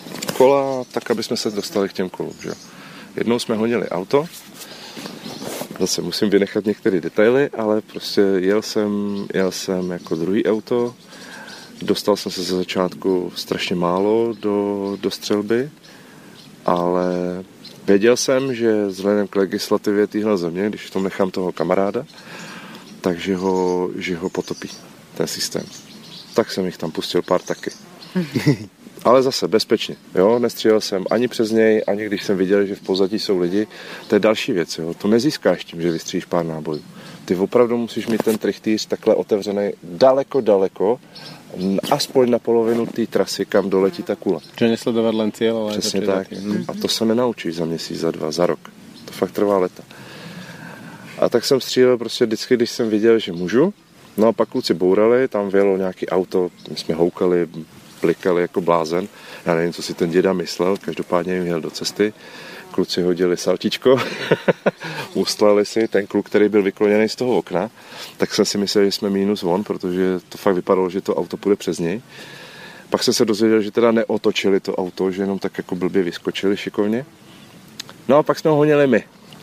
No, když mi došla munice a to auto nám pořád ujíždělo, tak jsem začal přemýšlet, jako, co, co třeba řidiče, že? Ale když si představím tu ohromnou legislativu a já vůbec nic o něm nevěděl, oni nám označí pachatele řeknou, že je to zvlášť nebezpečný pachatel. Ale zrovna v téhle akci se ukázalo, že to tak nemusí vždycky být. Jo, protože my jsme ho dohnali a oni zjistili, že jo, je to ten pachatel, ale v žádném případě nebyl zvlášť nebezpečný a už vůbec neozbrojený. Samozřejmě se to všechno navlíklo na to, že auto bylo použité jako zbraň. Podle zákona jsme dodrželi úplně všechny předpisy, ale jako je to na vodě, nemůžeš ho zastřelit jen tak. To si fakt můžou dovolit jenom pitomci, kterým nevadí být dva, tři roky mimo službu, hmm. ať se to dostracena vyřeší. A já chci pracovat, že jo? takže já jsem se radši rozhodl, že budu střílet do těch kol tak dlouho, dokud je úplně nerozbiju. To auto mělo všechny gumy prázdný, ale to bylo nějaký ten CCčkový Passat, ten, takový ten přestavovaný. To frčelo, my měli fakt jako snad druhý nejlepší auto. A no, furt jsme se za ním jenom tak jako plácali, aby nám neujel. On na prázdný konec, to nemohl pochopit. Tak se to sypal, sypal, sypal, no. Pak jsme počítali, to se to, většinou se to dělá tak, jako že se zjistí, kolik se vystřílelo, že se přiznává se zásadně jenom to, co je v tom autě vidět. no, a pak se ukázalo, že Měl to být policajt a nebyl. A najednou, kdyby jsme opravdu někoho zranili, tak už to vyselo na nás. Hmm. Takže hmm. fakt si dobře rozmýšlím každou ránu. A kam se teda střela do toho auta? Gumy? Ale gumy. Gumy, gumy jsou základ a kdyby se nám podařilo obět, tak takhle. S tou devítkovou municí střílet na motor nemá skoro žádný smysl. Nevodí to tam? Ne. To je, na to potřebuješ fakt jako speciální munici, kterou se sice měl, ale zase mezi motorem a vnějším prostředím je zase nějaký plech, hmm. takže ona by se mi stejně deformovala. Kdybych mohl přímo do motoru, tak jo. A vzhledem k tomu, že vím, co dokáže Škodovka, to TSI, myslím, nebo co to bylo za motor, že jsme bez vody jezdili skoro dvě hodiny a jako jsme mu dávali tomu autu. A ono se to nezaře, ne, nezadřelo. Tak jako by nám stejně ujížděl dál. Mm. Jako, asi by se mu z toho trošku čudilo, ale jelo by to furt. Takže jsme řešili to. Pak se nám podařilo trošku vyosit a donutili jsme ho zastavit. No. Bylo hezké. Ta se strašně litovala, že jsem neměl větší kalibr, tyjo, jako hmm. pořádný kvér. Protože máme samozřejmě možnost si vzít silnějšího něco, jak byly dřív 850 tak to je, to je kvér, který prochází tím motorem skrz, že? tak to bych ho měl na jeden zásobník, ale, ale s těma našima flusátkama. Tak to zase aj prejde cez auto a odchádza to někde do stratina, ne? Tak když bych strefoval ten motor, tak ne. Mm-hmm. Tento spolehlivě pohltí. A podle čeho se rozhodneš, jakou zbraň si bereš? Podle síly odporu, no. Jako když ti furt ujíždí a, a flušeš, jak když flušeš na okno, tak co uděláš? Vezmeš si větší, že jo? Mm-hmm. My pyrotechnici máme jedno heslo, když nevíš, tak přidej.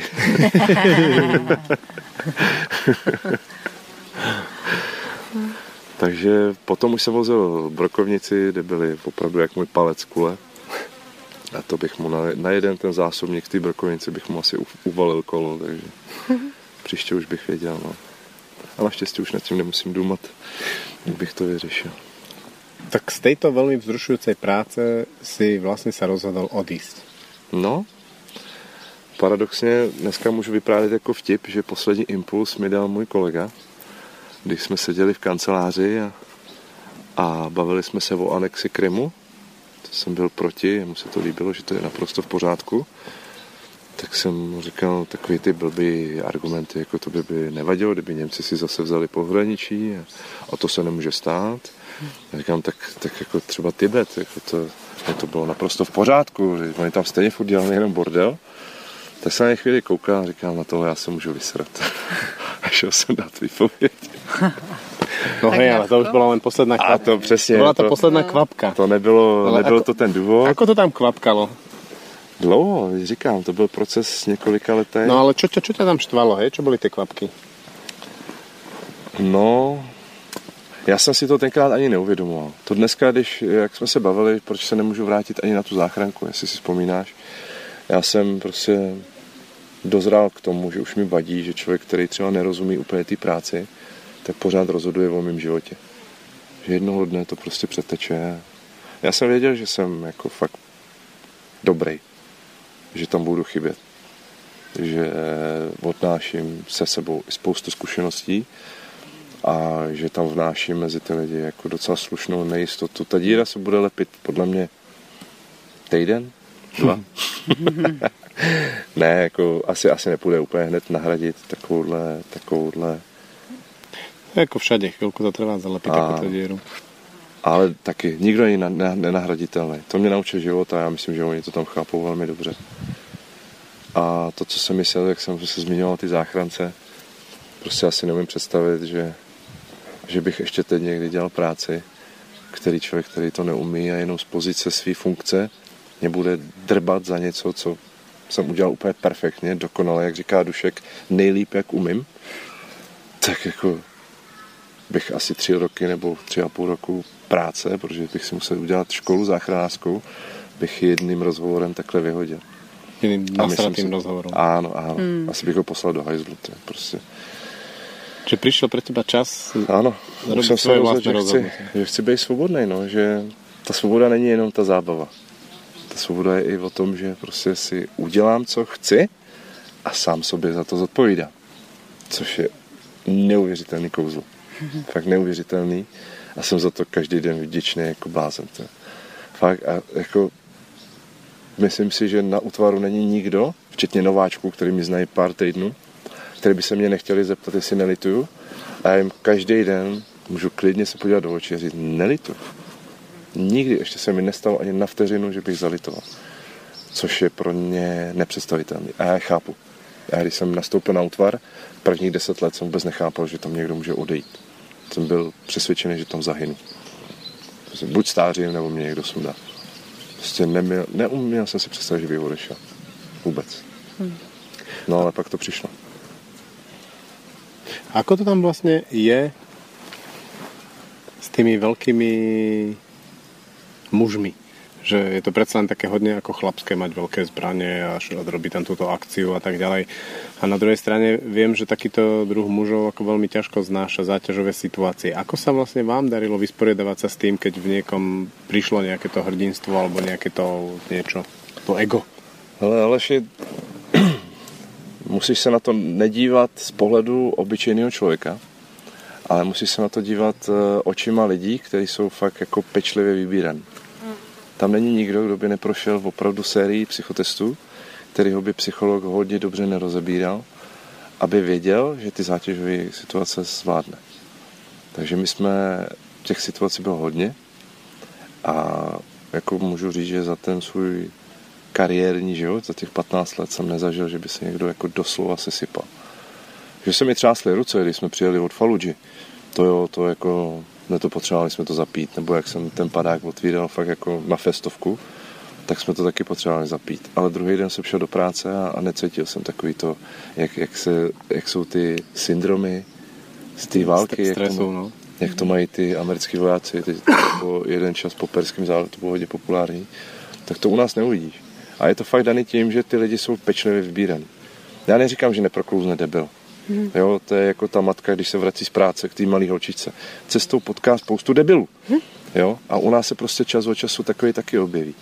Ale je to, je to častěji co Vánoce prostě, jo, že není to standard.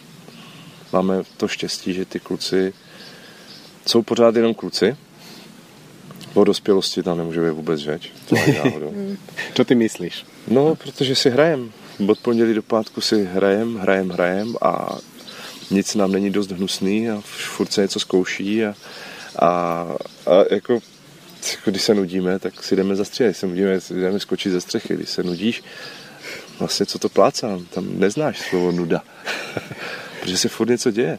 No ale ako vznikalo to rozhodnutie, že idem si skočiť zo strechy, že navrhol niekto veliteľovi a veliteľ povedal, dobre, poďme a ideme? To nemusel, tam stačí den, dva počkat a ona se práce ve výškách vždycky nějaká najde. Že? No, si můžeš udělat do odpolední zaměstnání. To je to v středu, že? Mám prostě pocit, že ty kluci jsou na tom špatně s výškařinou. My jsme, takhle, ten plán byl daný.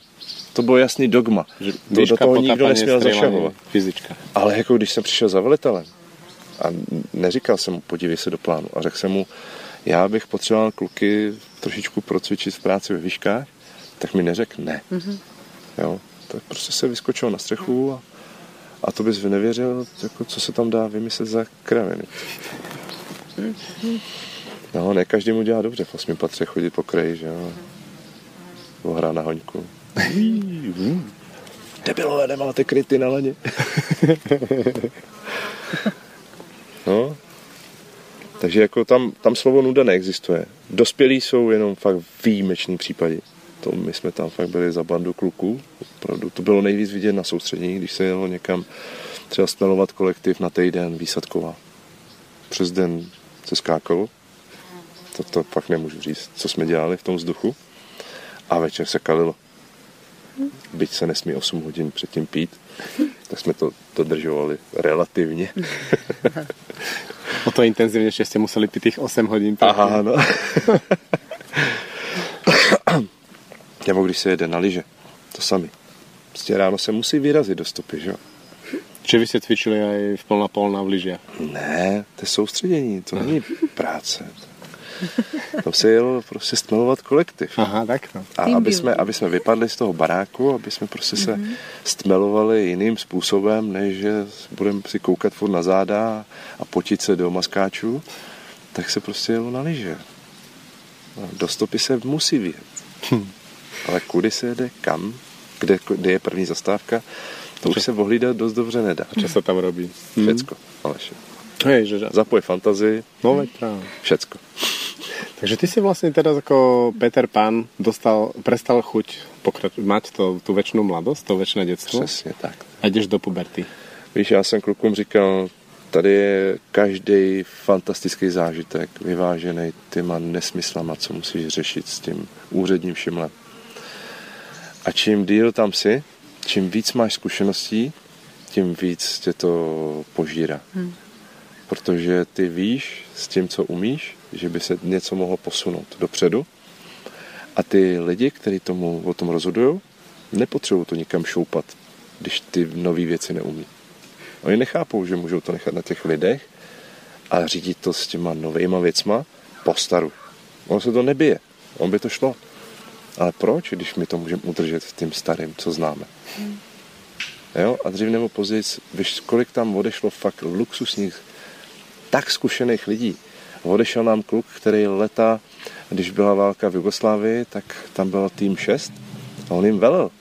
A ty borci měli fakt super zkušenosti. Ty lovili všechny ty váleční zkuš- zločince. Tam se opravdu střídalo, když si pro ně šli. A my se zbavíme jejich velitele. Divný. A tenkrát mi to nedocházelo. Jsem si říkal, že on je divný. Některé věci ti dojdou až potom. Časom. Časem. Tak čo vlastne bývalý urňák 15 rokov v urne teraz robíš? To je taky vtipná odpověď. Já vždycky strašně rozesmívám lidi tady tím, když vědí, co jsem dělal celou dobu. No, jsem teď instruktor jogy, no. To je tak. Moje Péťa má studio, hot jogu, hot yoga 42 se to jmenuje přesně. A já, když jsem s ní začal chodit, tak jsem začal chodit samozřejmě i na tu jogu. Já si pamatuju, když jsem tam byl poprvé, tak jsem zrovna přijel z mise z Iráku a tam byl 50 ve stínu. A věděl jsem, že v tom studiu je 42 stupňů. Říkal, co se mi tam může stát? Jo, paráda. Já tam vešel a od druhé polohy jsem bojoval o hrdost, protože jsem říkal, ty se úplně vyřízej, ale nemůžu si sednout, nedej Bůh odejít před svojí paní. Takže jsem to nějak odcvičil, jako fakt mi bylo zle, hrozně zle. Ale to ne proto, že to studio bylo takhle, nebo to cvičení náročné, nebo že jsem machroval od začátku naplno, nenechal jsem to tělo vůbec aklimatizovat, což dneska doporučuji každému klientovi, aby si první lekce jenom nacítil a nechal to tělo si na to zvyknout. A, ano, a tak se stalo, že jsem o tom začal přemýšlet. To jsem ještě pracoval v práci, takže jsem to bral jenom jako koníčka. No a pak postupně se to tak nějak vyvrbilo, že jsem se rozhodl, že chci učit. Mezitím jsem dostal skvělý nápad, že vlastně z té práce můžu odejít, mě to nebaví. No, pak Péťa říká, tak a co kdybys teda fakt začal učit? A říkám, no víš, já bych jako... Dostal jsem nějaký odchodný, tak jsem si říkal, dám si půl roku prázdniny, nebudu dělat vůbec nic. No, tak se to nějak sešlo, že jsem začal učit, teď už přebírám management, se starám o chod studia a komunikaci mezi lektorkama, mm. Což je vtipný, že jim chlap bude šéfovat. A jiné prostředí porovnání s těmi chlapcami zjevně? No samozřejmě, tam jako když se mě zeptal někdo proč, tak jsem se ho zeptal já. Jak to myslíš? Ty, jako jsem to řekl, ne? To, to těm lidem muselo stačit. Jako proč bych to vysvětloval? Tam, se, tam bylo jasný, kdo velí, že jo? Když to teď musím jako, jako lehce asertivně, naprosto empaticky. Když je teda kolosálně sere, tak jim si, ale prosím tebe, vážně, povídej, mě to hrozně zajímá. no a vždycky se dostaneme k nějakému výsledku a ono to většinou neplatí úplně tak, jak se domluvíme, ale, ale mám dobrý pocit, že jsem něco pořešil. Ako to pôsobí na klientov, keď eh, oni čakajú nejakého inštruktora jogy, hej, to byli takí šťuplí chlapci, hm, snedí, malí, drobní, jo, také dámičky, a že tam príde vazón, 1,90 m, 100 kg svalov. No to si mi přidal, děkuju. Ten metrák platí, ale mám 184. ale je pravda, že moje první zkušenost byla, že jsem stál na recepci a okolo mě šla paní a slyším, hele, holky, tohle asi nemá z jogy. No, jako mám, vnesl jsem do toho úplně jiný, jiný uh, systém. Jako mám z toho trošku prču. Yoga je pro mě pri, primárně o cvičení. Ta medi- a dokonce se se nedávno setkal s člověkem, který tvrdí, že meditace byla, to je hodně stará záležitost, to je prostě skoro od jak živa. Ale yoga vznikla právě proto, aby z té meditace stuhlí se nějak rychle rozcvičil. Mm-hmm. Jo? Že to nebylo tak, že prostě jogou se dostáváš do vyšších mm-hmm. sfér. A to už mě zaujalo, mm-hmm. takže se mi potvrdilo to, že vlastně to nedělám špatně. A já mám někdy takové lekce, jako třeba jsem začínal. Byli jste někdy na koncertě Michala Davida? Oni tomu zvykli v tom tichu. Dobrý den, jmenuji se Martin, provedu vás dnešní lekcí. a já tam začal. Viděli jste na koncertě? Jo, dáme scout jogu, dáme! A někde se ozvalo, jo! a prč, a nebo v trojuhelníku mají takhle jednu ruku nahoře a říkám, a teď zjistíme, jestli máte spevněnou paži. A proběh jsem já, všechny se mi otleskali. a oni prej, už se mi několikrát stalo, že mi říkají, ty vole, s tebou to je jak na koncertě nebo na fotbalovém zápase.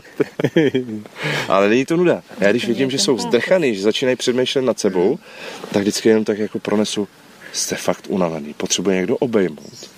A oni začnou chechtat, myslím na jiné věci je trošku problém, nebo pro mě zatím, ještě se to učím. Když stojí, tak je to v pohodě. To vždycky říkám, pojď, slepí metrička, obejmem se, no ale ona si ta paní lehne a ona se ani neposadí, takže já ji musím zalehnout, že jo, když to A to je ještě trošičku žinantní, teda, jako, to právě zvykám. A mám tam spoustu klientů, ty 4%, jsou strašně fajn lidi a ty se taky někdy chtějí obejmout, tak tam jako trošičku to ještě rozdycháva, že? Ještě se učím. A co ti vlastně na tom vadí? Uh, nevím, to je ze starého programu, to vůbec, hmm. já se snažím to prostě neřešit, ale, ale když k němu jdu, tak, tak to tam naskakuje, musím hmm. to mazat a mazat a mazat a mazat a mazat. My jsou to strašně hodní lidi, oni nesmrdějí, nebo když nemají nic, co by mi mělo vadit. Jenom to, že jsou jinak orientovaný a, a to, se, to se rychle vyřeší. Až tam budu ještě pár měsíců, tak to už nebudu vůbec vnímat. Oni jsou krásní, tam i v nejtěžších polohách, tam máme jednoho klienta, takový drobnější kluk, evidentně je daná ta jeho role v tom páru a on úplně v těch nejtěžších polohách takhle tak na mě hezky kouká, že, že vím, že je soustředěný na polohu. a baví mě to. Musím říct, že mě to strašně baví. Úplně mám lehonkou hlavu, protože žádná zodpovědnost, nikdo mě nemůže tepat sám sebe skritizuju víc, než kdyby mě kdykoliv mohl skritizovat Pétě. Lekce se klientům líbí, chodí na mě, prostě super. Tyjo. Studio se taky vede v podstatě samo. Když nezapomenu koupit ručníky, tak jako všechno funguje, jak má. Tyjo. Prostě čistá hlava, hmm. spokojený. Pokecám si s nádhernýma lidma. Každý den se s někým seznamu, hned zapomenu, kdo to byl, ale pamatuju si, že jsem s ním mluvil, takže můžu pak navázat což je super. Se mě ptají na, na stravovací návyky a na to, jak, jak udržovat tělo, protože si myslí, že to mám z té jogy. no. Taky vždycky hrozně zklamu nejdřív a, a, a je pravda, že první měsíce jsem se, se musel naučit, že ty do nich vložíš spoustu energie, aby si jim to povyprávěl vlastně, jak se dá zbavit těch tuků, že to není jenom o cvičení, že to je prostě o životním stylu. A oni za půl roku přijdou e, e, ještě Tučnější. Přidá, lepší a říkají, že všechno dodržovali a vůbec jim to nejde. A ty víš, že to není pravda a necháš to být, protože to klient a on je tam ten, na kom záleží. Ne na mě, na mým egu. Takže já začnu znova, popovídáme, poslechnu si ty jejich starosti, jak z toho vzduchu pořád nabíráme. a nechám to tak, no, protože já potřebuji, aby oni se tam cítili jako královny. A když jim to prostředí nedám, tak oni tam nebudou chodit rádi a pak přestanu. To se teď snažím naučit i naše holky, aby to pochopili, že oni tam fakt jako nejsou, nejsou ten nejdůležitější článek. Ale víš, jak dáš někomu funkci, to, i když je to jenom instruktor, tak má pocit, jako, že už přeci jenom vel, velíš. Hodinu tě poslouchá 30 lidí. Mm. Jedou přesně podle toho, co jim říkáš. Tak já jsem na to byl zvyklý, tak oni holky se to musí projít tady tím, tím stádiem, kdy se toho musí trošičku oprostit. No. Na čom teraz pracuješ tak osobně vo svém životě? No, kamaráde, já jsem teďkom, já jsem fakt rád, že nepracuji na ničem konkrétním. Je pravda, že teď mi hodně energie bere ten seminář s Michaelem, co máme eh, ten týden ohně. To vlastně díky tobě jsem s tím pohnul, protože já bych tady budoval fakt jako hrozný nesmysly a vidím, že v jednoduchosti je síla. To bych chcel trošku ozrejmiť pre tých, čo nepoznajú pozadie. V Haluziciach bude seminár s Michaelom Riceom, ktorý vlastne prizval prvýkrát na spoluprácu niekoho ďalšieho, a to si práve ty, no, no, no. aby ste urobili týždeň ohňa. Čo No, ty, ako, bylo- ako ti vlastne Michael zadal tu robotu? Velice nenápadně. Nechtěl by si se mnou spolupracovat? tak jsem řekl, že jo. A myslel jsem, že se bavíme o tom, že, že prostě Michael si všechno připraví, já přijedu a pomůžu těm chlapům. Třeba s, jenom tím, že budu s nima cvičit. Pochybuju, že všichni přijedou a budou mít fyzičku jako já. A to jsem teď hodně z formy. Ale Michael to zjevně pojal tak, že zařídím všechno. Překážkovou dráhu, Samozřejmě z nich můžu vy- vysát všechnu energii tady na nějakým palouku, kruhovým tréninkem nebo nějaký fighty, jak si tady dělal. Hold bych se překonal, zapojil bych se. Unavil bych je. Vím to. Ale chci, aby to bylo záživný, víš, jako aby, aby to sice budou každý den běhat tu překážkovku, ale chci, aby je to bavilo. Chci jim tam dávat takové prvky, jako že první den půjdou sami, aby si prošli, pak je nechám je v týmu, ať spolupracují, pak jim nechám vybrat, komu věří, ten mu zaváže oči, půjdou po slepu s doprovodem toho, komu věřili. A pak dám zase třeba protisměrně a nechám je, jak někoho potká na ty překážce, tak ho musí strhnout. Že ty budeš ten, kdo přeleze první. Ať si zabojou trošku taky, že jo. A trošku mě mrzí, že ten Mike prostě to pojal tak, že jako já mám teď specialistu, On vůbec nechápe, že já jsem to celý život překonával. V životě by mě nenapadlo se zabývat tím, jak to vlastně vzniklo. prostě to tam najednou bylo. Bylo. A jak kdo řekl přelez to, tak jsem to přelez. Ale čo to už ani neviem. Ale co to bylo, mě to jako nezajímá. Už, když už byla za mnou, když už jsem byl za ní, tak už jsem si ani nepamatoval, že jo, tu překážku. Ale Michael to, tak to, to najednou mi volá kuchař, jestli chci, aby tady vařil. Tak proč voláš mě, že? Ale jo, ale beru to tak, že fakt sbírám zkušenosti, že to bude fakt veliký potom pro mě. A nedivil bych se, kdyby jednoho dne to bylo tak, že já budu mít seminář a Michael bude host. Na mém semináři. Protože jestli se mi povede ta spolupráce s tebou, tak eh, a podaří se mi nacítit se s tím Karimovem tak, jak si teď představuju, že prostě přijmu co nejvíc z těch informací od něj a začnu chápat ten, eh, tu práci s lidma tak, jak to vidím u tebe, tak jako si myslím, že s tím, co už mám v sobě, tak to bude velký podle mě ty, ty i třeba ta škola s tou Nínou, nebo To dáme Seminář. pár poznámok k vysvetleniu, že vlastne Andrej Karimov príde v októbri 1. až 4. naradiť s deťmi do Banskej Bystrice. Mhm. Ty si uvažoval o tom, že by si prišiel, zaujalo to no, chci rozprávanie hrozně moc, no, doufám, že to vyjde. No. a pochytiť vlastne jeho štýl práce. Mhm. Na fajte nemáš, takže len fajte, pochytiť tie ostatné veci. Já se, já se fakt strašně nerad eh, peru, protože vím, že ta ruka váží skoro jako některým lidem noha a já jsem nikdy nebyl dobrý fighter. Mně bylo jasně řečeno, že nemám očekávat, že vykryju všechno. A je mi, je, je mi to, ten trenér mi říká, je mi jasný, že ustojí všechno. A pak ho zbiješ. Ty. Mne sa veľmi páčilo, ako si hovoril tú príhodu z Braveheartu, vieš to povedať? No počkej, S mužmi, keď si sa bil s mužmi. Jo. jo, tak to bylo náročný. Já jsem si myslel, že to je původně náročný pro mě. No, to pak bylo jako společný. No na Braveheartu ten eh, druhý nebo třetí den, třetí, třetí den eh, je tam takový cvičení, že se vytvoří kruh a vytlačuje se a vítěz je ten, kdo vytlačí nebo položí druhého na zem. Jo, Michael to má takhle udělané. No a mě se do toho kruhu nechtělo, kluci se tam přetahovali, tak čas od času upadl jeden, druhý. No a pak přišla řada na mě, už se tomu deal vyhýbat nešlo. No a dopadlo to tak, že i všichni, co už měli dobojováno, tak pak bojovali se mnou. A furt se čekalo, bylo nás tam, já nevím, 13, do 15 lidí, víc nás nebylo. A furt se čekalo, kdo mě porazí. Samozřejmě se to nepovedlo nikomu.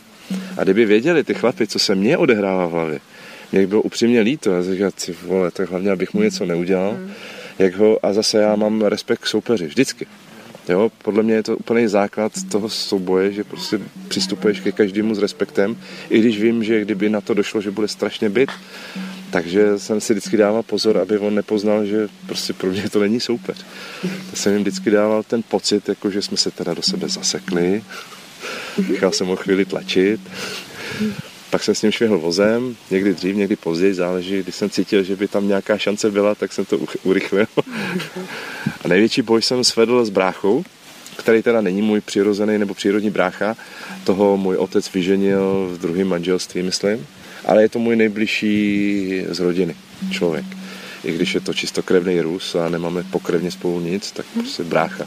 Každým coulem.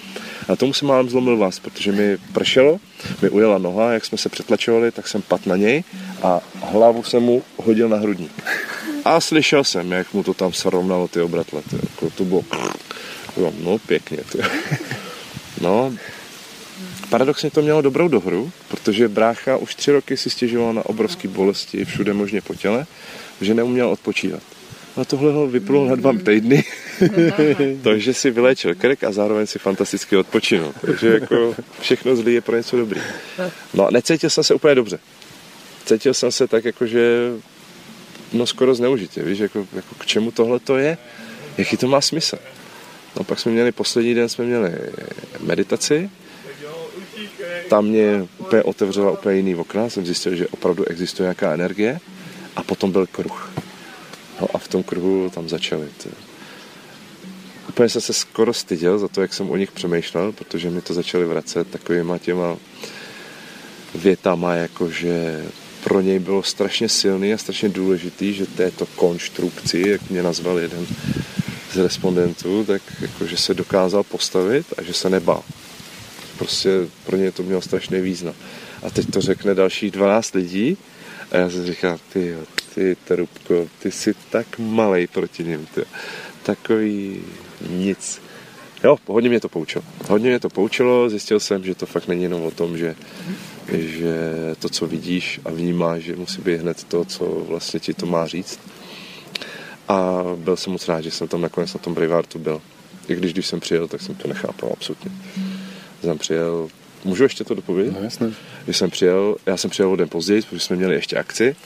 To vypadalo chvíli, že nepřijedu, protože jsem si tam neskutečně dobře ustlal při vystupování. Pršelo, no, co, ti mám povídat. Těžká výstroj, uklouzl jsem, chvíli jsem to tam vel ze země, ze se, že už nikdy nevstanu. A dofrčil jsem ráno na motorce, to další skvělý nápad, protože chcelo jako blázen, pršelo jako blázen pršelo tak hustě, že pršelo ze spodu i z vrchu. Já měl úplně všechno mokrý, komplet. Takže jsem neměl úplně jako nejskvělejší náladu, když jsme po půlnoci přijeli na barák, to znamená spát jsem šel kolem druhý a ve tři už jsem stával, abych skočil na motorku, abych tady ráno byl. Přijedu sem, převlíknu se do relativně suchého, no to spíš bylo čistý než suchý. A teď tam stoupnu si do té řady chlapů a teď oni tam řeší situaci, Přichází k tobě cizí člověk, dívá se na tebe, evidentně tě chce oslovit nebo něco chce, co s tím budeš dělat? A já jsem si říkal, pane bože, co jsem to udělal? Jako když se zeptá, kolik je hodin, tak mu řekneš, kolik je hodin. Jak na mě šáhne, dvě dolů, dvě nahoru, s Bohem. Jako, a co oni tam chcou řešit? A to mě provázelo až do toho zápasu. No a naštěstí pak byla ta meditace tam mi pomohla otevřít oči. Takže já jsem Michaelovi fakt strašně vděčný za, to, za tu zkušenost. Byl to fakt silný. A je skoro škoda, že Bravehearty končí, že teď budou ty archetypy a ty archetypy budou trošičku jinak posazen. Bude se ty nejsilnější, nejsilnější vlastnosti se budou vytahovat a, hmm. a stabilizovat tak, aby ty chlapy byly vědomí, nejenom v tom, že já jsem tady, ale aby věděli, že já jsem milovník, já jsem čaroděj, král i válečník. A to, když pak si všechno dají dohromady, tak z nich bude opravdu ten vědomý muž. A když by všechno fakt pokračovalo tak, jak bych chtěl já třeba, tak ta spolupráce s Michaelem nemá jenom ten obraz, jako že tady přijdu a zrechtou nějaký chlapy, ale i to, že třeba já do toho vnáším, Michael pronesl, že chce mít armádu vědomých mužů. A já jsem řekl Michaelovi, hele, když jsi armáda, tak bys měl mít vlastní mince. Všechny speciální síly mají. Já jich mám několik. Takže bychom měli, takže Mike vytvořil nějaký obrazec a já teď hledám někoho, kdo nám to za rozumný prachy vyrobí a chtěl bych to udělat tak, že tak, jak jsou tam ty zóny rozděleny kruhama, tak aby se do každý pak jako na minci vyrážely archetypy. Víš, že prostě každý archetyp, který si dodělá ten člověk, tak ho bude mít. Tak mít všechny čtyři, tak bude nejmocnější. Mm. To je zaujímavé, ako si prednesol ten koncept uh, toho, že ako tie preharty prevedí do archetypov. To znamená, že jedno treba z víkend alebo rozšírený víkend bude venovaný vždy iba jednému archetypu. Áno, áno. Jasné. A budú tam iba muži, alebo to bude zmiešané? Nemůže to být smíšený. Jo, to je stejné, jako nemůžou chlapy na grál. Jasné. Chlapy by ho nikdy nepochopili. A ženský, ty by si v celou dobu mysleli, že si tam akorát hrajem, kdo dál do čůra. to prostě to nejde smíchat. Existují semináře, které se dají sloučit, ale tam se vě, většinou se řeší nějaký prožití minulosti, rodu, nebo porodní cesty, nebo narození, nebo smrt, ale vyčlenit ty mužské vlastnosti nebo charaktery a ženské charaktery a dát je dohromady, to přece je proti přirozenosti. Hmm. Jako já to aspoň takhle vnímám. No. Jako já třeba si neumím představit, že my tam s chlapama něco začneme dělat a jaká ženská nám řekne, že by to chtěla změnit.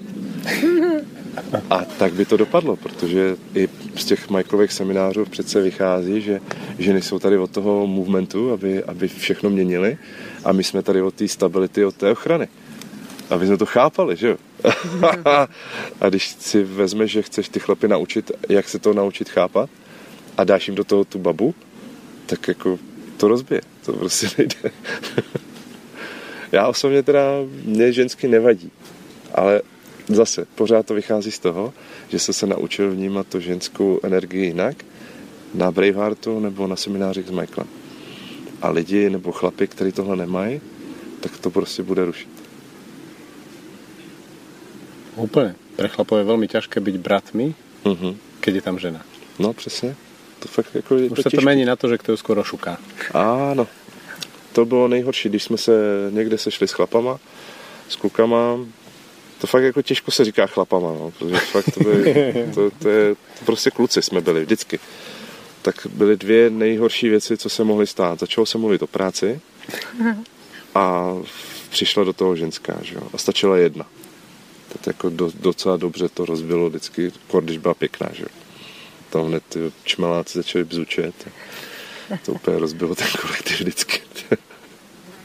A pak to končilo takovým, jak, jak, vždycky, jak Dušek představuje ty, ty, ty domněnky a ty, jak se předávají z generace, tvůj táta neměl říkat mému tátovi. a, a ty jsi mi do ní dělal a já ji viděl první. Je to tam, no. Tak na čo sa vlastne dá tešiť z tvojej produkcie na tom týždni ohňa? Na Vzpomínal si, tu, vzpomínal si tu prekážkovou dráhu, čo ještě by si tam chcel robiť? Ale já bych neřekl, že překážková dráha je to, na co se dá těšit. Já si myslím, že těšit by se měli na tu partu. Protože z mé zkušenosti vyplývá, že tyhle ty tvrdé zážitky stmelují hrozně kolektiv. A oni fakt ty kluci můžou přijet odjet s novýma kamarádama, a myslím fakt kamarády, nemyslím jako známí, mm-hmm. který se prostě na telefonu. U nás používáme, že bratia. No, s novýma bráchama nebo bratrama a můžou vykročit jak v básníkách, prostě vykročit pravou. protože tady ta překážková dráha, všechny semináře, co to budou, všechna ta zátěž, ta je jenom o tom, aby, aby jsme je prostě dostali na to dno fyzický, pak přijde meditace, kde prostě buď bude chtít nebo nebude chtít, nechá všechno zemřít a pak prostě postavíme obrovskou vatru a všechno to spálíme. A až přejde tu vatru, tak může nebo nemusí jít do nového života. Tak jako budeš teda ty chlapov dostávat dole? No, na překážkový dráze, během pochodu. Ako budete fajtit? Fajtit? Tak je mnoho možností. Jednak budou určitě zápasy, to je klasika. Líbí se mi hrozně to na to vzdávání. Myslel jsem, že to nechám jenom to vytlačování, to sumo, jak jsme dělali s Michaelem. A to je vohovně, to jako fakt jako bude lepší, když prostě já si to budu řídit a čas od času do toho vstoupím, abych, když tak nějakého sundal hřebínek. Doufám, že to nebude někdo silnější než já. Ale možná, že by to bylo super i pro mě. Tak by si začal cvičit poriadně zase. no. Ale... se někomu, ne? Já, ano, jako jestli myslíš, odplácal jsem někdy? Ano, odplácal jsem. Jako ne, není možný trénovat a nikdy se nedostat do páky nebo do nějaký nepřirozený. Navíc třeba v Holandsku, když jsme byli, tak ty kluci ukrajinský nebo polský, to byl hovada, to byl borec, který vypadal, že nás sežral všechny tři. Jo, to, takhle se na něj koukal, říkal Michal, ty mě sereš, tyjo. Já stál na obrubníku a, a furt jsem koukal nahoru. On mě objal a to byl jediný člověk, který se vzal za mnou za lokty. Nenormální tvorové. A tomu jsem odklepal hned. To, to, kdyby, kdyby se mi představil, tak se tak to odklepu. Oni byli, Ukrajinci byli ohromní, Poláci taky, to jsou fakt strašně, nevím, či, podle čeho to hmm. mají stanoveny výběry, ale vždycky mají mezi sebou strašní hory. Tě. Spousta masa, spousta masa. Rusáci člověče ani ne, ale ty Ukrajinci, Poláci. Hm. Němci ty byli úžasní v tom, že ty se snažili strašně napodobit Dány ve velikosti. Měli i normální, ale třeba osobní strážce velvyslance byl poloviční oproti velvyslanci. Hm. Já jsem, se ho na férovku ptal, ale když on ti někde padne, jak ho odtáhneš? To bys koukal, co se tady styk. to je úplně jiný zdroj. A on byl zase výborný medic, on měl kurz ranger nebo ranger. A oni rangery si posílají svý paramediky, který projdou takovým kurzem, že jsou schopni udělat i slepák. Mm-hmm. Jo, že opravdu to mají najetý v tom bojišti. Mm. To možná kecám, že na bojišti se paramedici chovají úplně jinak než eh, v záloze. Prostě uměl všechno. Mm-hmm. Byl vyškolený jako standardní záchranář. Mm. A on tohle to měl k tomu měl i ten ranger kurz, takže se dalo předpokládat, že tento velvyslance jen tak nepoloží. Jako ten potáhne, dokud bude sám moc. Ale drobeček. Hmm. Fakt drobeček. Ty bys ho přepravil. Ty bys ho zalehla. no. A takhle to bude celý den, celý týden. Po pondělí, úterý, středa, čtvrtek, pátek, vlastně sobota, neděle, pondělí, úterý, středa, čtvrtek, pátek budou lítat tu překážkovku, budou brodit, to, co tam vidíš na tom ostrově, to není celý, jo, to, to je půlka. Začíná to bude tady, tady budou muset přelejzat po tom bazénu nějaký, budou tahat klády přes eh, bahňák, budou brodit potokem a pak teprve se dostanou tu srandovnější část, se zvědají, kolik jich proleze tu rouru hmm. na poprvé. bude vstup do té části. No a pak s nima vyrazím na, na túru, že jo? protože si popovídáme si, Michael chtěl, aby on měl dopolední přednášky a já, že budu se jim věnovat odpoledne, takže už teď vím, že to bude kolidovat ty časy, Michael, prosím mu to stopnu, že já budu chtít, aby oběd byl na určitou dobu, přesto nepojede vlak, to si myslím, že s Michaelem budeme mít problém. Počítám tak prvních 8-9 dní a pak se to srovná. Tak si vyšší. A já jsem s ním bojoval, on je až taký bojovník. Není, není, není. Na to, že má hnědý nebo černý pás. No, karatista je. Že? On byl i v Japonsku ve škole, jako on není špatný. On kdyby začal cvičit, on si, myslím, že by se mu to rychle tam vybavilo. Ale potřeboval by něco zhodit nejdřív. No. A pak půjdeme na pochod. A na tom pochodu takový evakuace raněného, když jim to dám na pár kiláčků, tak si myslím, že si dají. No. No, pak nějaký srandovní zápasy, takový ty, strašně se mi líbila zombíci. Mm. No, myslím si, že se vyblbnem s chlapama, jak no, svině. No. A řeknu jim, že naprosto bez pravidel, takže hned prvního, co potkám, hned ho složím přes koleno záda. a už bude reálný zombie. Opravdový zombie. Ne, fakt se těším. Se, strhneme se na zem, pak někdo zařve, tak jak to to. Hej. To bude fakt super, to se vydodnem. A tak jako pomaličku z nich vyseju všechno energii. Já myslím, že víc než pět dní to nebude trvat. Počítám s tím, že tak třetí den už mě budou upřímně nenávidět. Budíček v pět, v šest už překna překážkovce, ráno do těch mokrých hadrů, který den předtím zmáčíme. Já už jsem to zažil. Pro ně to bude novinka. Hmm. Já myslím, že to bude dobrý. No. A ten poslední den. Pak se bude stavět ta potní chýše a materiál si musí taky přinést, takže to taky si hrábnou. Samozřejmě to neponesem tady z lesa, že jo? To, to by byla škoda. Když můžeme vyrazit hodinku, dvě odsaď, tak hmm. proč to nepřinést z dálky? A takhle to bude až do pátku. Měl by přijet kamarád ze záchranky, udělat nám kurz první pomoci, což jsem tady vlastně chtěl taky a nezvládl jsem to nějak. Já se fakt strašně zafixoval tady na tu dráhu a, a úplně jsem vypustil radovánky to, což mě teda hodně mrzí. Ale on má ještě navíc školu na krizové řízení, takže k tomu nám taky poví, jak se vlastně... Bude to všechno na teoretické bázi. Jo, kdyby si měl ještě tady dráhu, tak to s klukama může vyzkoušet. Říkal, že za 10 minut může člověka posunout o 100% dál. Hmm. Jenom základníma pravidlama. A že tě to vytáhne ze spousty průserů nevím, o čem mluvil mm-hmm. a on ví, že zase mě nemá smysl moc toho vysvětlovat, že já mám možná víc kurzů, než on má tu školu. Takže my jsme, kromě toho, že děláme všechny ty srandy, tak projdeš si všema možnýma kurzama motorové pily, eh, řízení člunu, řízení motorových vozidel od obyčejných až po autobus a to včetně krizových situací. Pancéřový auta. Hmm. Taky to má svý pravidla, že jo. To je, prostě musíš vědět, jak tam zamíchat s těma šajtrpákama. Oni mají vždycky aspoň dvě. To není jak americký, že jeden čudlík řídí všechno. jo? No a takhle se probijeme se až do toho čtvrtka, kde se bude pálit. No. A spotíte se v chýži. Chtěl bych asi, se, aby se v úterý postavila hmm. chýše, aby jsme tam, a to zase bude, nahej vlíz do party dalších, já nevím, třeba 15 lidí. Určitě se budeme třít, tak velkou chýši asi nepostavíme, aby jsme se nedotýkali. Pro mě je to taky výzva, já nemám rád, když se mě někdo takhle lepí na boky. když jsem se hodně zlepšil, ale a neměl jsem to rád, no. Takže a takhle se probujeme k tomu konci, no. Jako, ta mince se nestihne, ale myslím si, že když bychom se s Michaelem nacítili na to, že to nebude poslední týden ohně, že třeba uděláme za půl roku zimní, a na tom zimním už by mohlo být jasný, že si bude letní a takhle by to mohlo kontinuálně pokračovat. Nelpím na tom, že to musí být vždycky tady. Může se stát, že se přestěhujeme, jak jsem říkal, že nakonec bude Michael host můj, ne já jeho. Mm-hmm. Ale ta tradice by se měla zachovat. A mně se ta myšlenka armády vědomých mužů moc líbí. Myslím si, že to je fakt dobrá myšlenka a když pominu to slovo armáda, který Amirovi vadí, tak uh, si myslím, že ta vědomost těch chlapů může fakt spoustě lidí pomoct. Hmm. Já mám teď zase ten nový svět, přináší setkání s novejma lidma a mám teď spoustu lidí, kteří prostě, když něco nechápu, nevidím, nerozumím, tak mi stačí prostě si najít jejich přítomnost a a oni mě tak nějak uvedou do obrazu.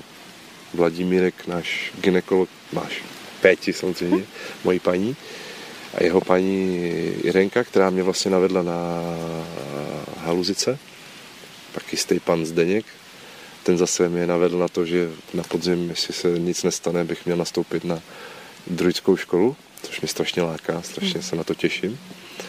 A tak dále, a tak dále. To je jako pro mě je ten svět teď každý den jak, jak Alenka, no, úplně nový. A já bych to chtěl postupně předat těm chlapům.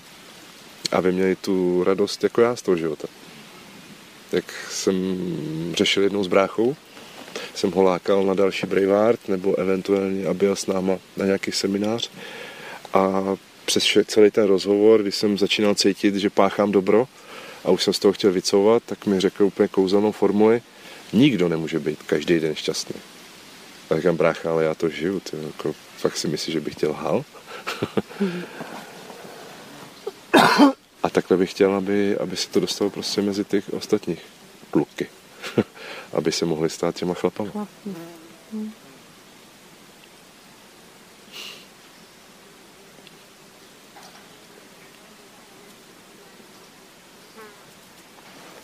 Čas na písničku. no, daj. Áno, tvoj prvý zásah. Jo, to jsem, já už jsem to ale vyprávěl, ale tak jako pro, pro ostatní kluky. Moje první práce. Asi si umíš představit, že jsem byl hodně nervózní. Protože se chtěl samozřejmě strašně předvíst. Takže když mi řekli, budeš mít brokovnici, tak by mě nikdy napadlo ji odložit.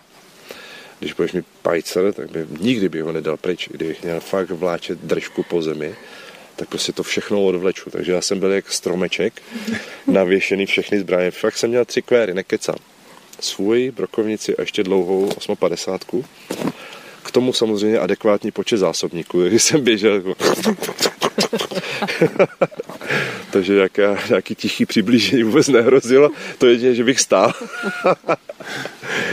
no, a k tomu samozřejmě všechny ostatní equipment, vysílačky jsme měli fakt tak těžký a tak špatně se s nima dorozumívalo, že někdy bylo lepší vzít a hodit po někom, než, než ho zkusit, aby tě poslouchal. A tady v té situaci se nám stalo, že jsme dělali Ostravu, nějaký únosy tam byly, nějakou dobu jsme sledovali, to byl samostatný příběh, to je fakt taky velká prča. Jsme pozorovali barák z jedné kostelní věže, jakože jsme ornitologové. A já kurňa poznám akorát vrabce a vlaštovku. a přiběh borec po té střeše, ten kastela, nebo jak se jim říká tomu, těm farářům, a houkl nás z té střechy. A říká, ty vole, kdyby ten kreten věc jsme ho mohli zastřelit. a se se tak lek, A teď, a koho tady sledujete? A naštěstí ten kluk, to byl ostřelovač, já tady puštíci mají hnízdění, tak ano. čekáme, až se vrátí. Já nevěděl, co to je puštík, tak jsem radši mlčel, abych neplácel nějakého, teď už vím, že to je sova. Ale tykrát jsem byl schopný říct, že to je něco podobného vlaštovce, rozumíš? no a s jsme pozorovali barák, no a Oni tam měli přivízt toho uneseného a vynechám, co se tam dělo, nedělo. A tohle to bylo zajímavé. Nicméně, nicméně jsme zjistili, jako, že ty lidi někam odjíždí a šli jsme si pro ně. No a perimetr toho baráku, protože nás se nebylo tolik, aby jsme si mohli zajistit i to okolí, hlídala kriminálka. A my jsme vlítli dovnitř, Borec vyskočil oknem a my jsme vlastili za ním. Já tam ten cirkus, že? Doběhli k tomu kriminalistovi a říkáme, ty debile, proč nechal utíct? A on takhle pupek, že bys ho v životě neobjal. O, jsem to zkoušel. A on to nešlo. Borec zmizel v polích No a my samozřejmě za ním. Tě. Po 20 minutách jsem zjistil, že zas tak dobrou fyzičku nemám, aby všechno to železo tahal, ale nedal bych to.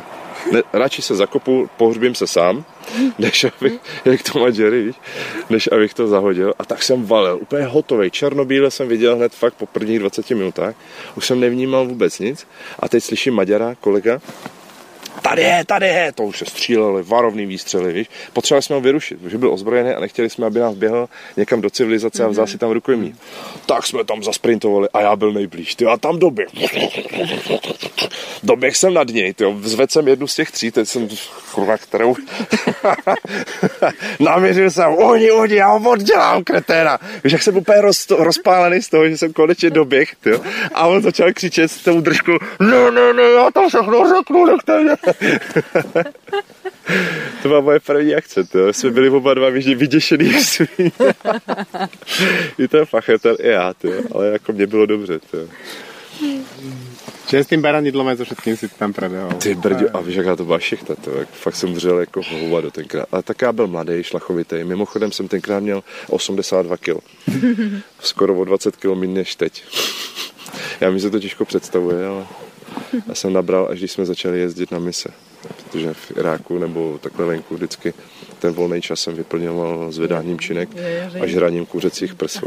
Já, to jde. To jde. Potom to šlo, no. Jsem konečně jsem nabral. To bylo fakt luxus, no. a nedostali jsme za to odměnu. Kvůli varovným výstřelům. Hm. Hmm.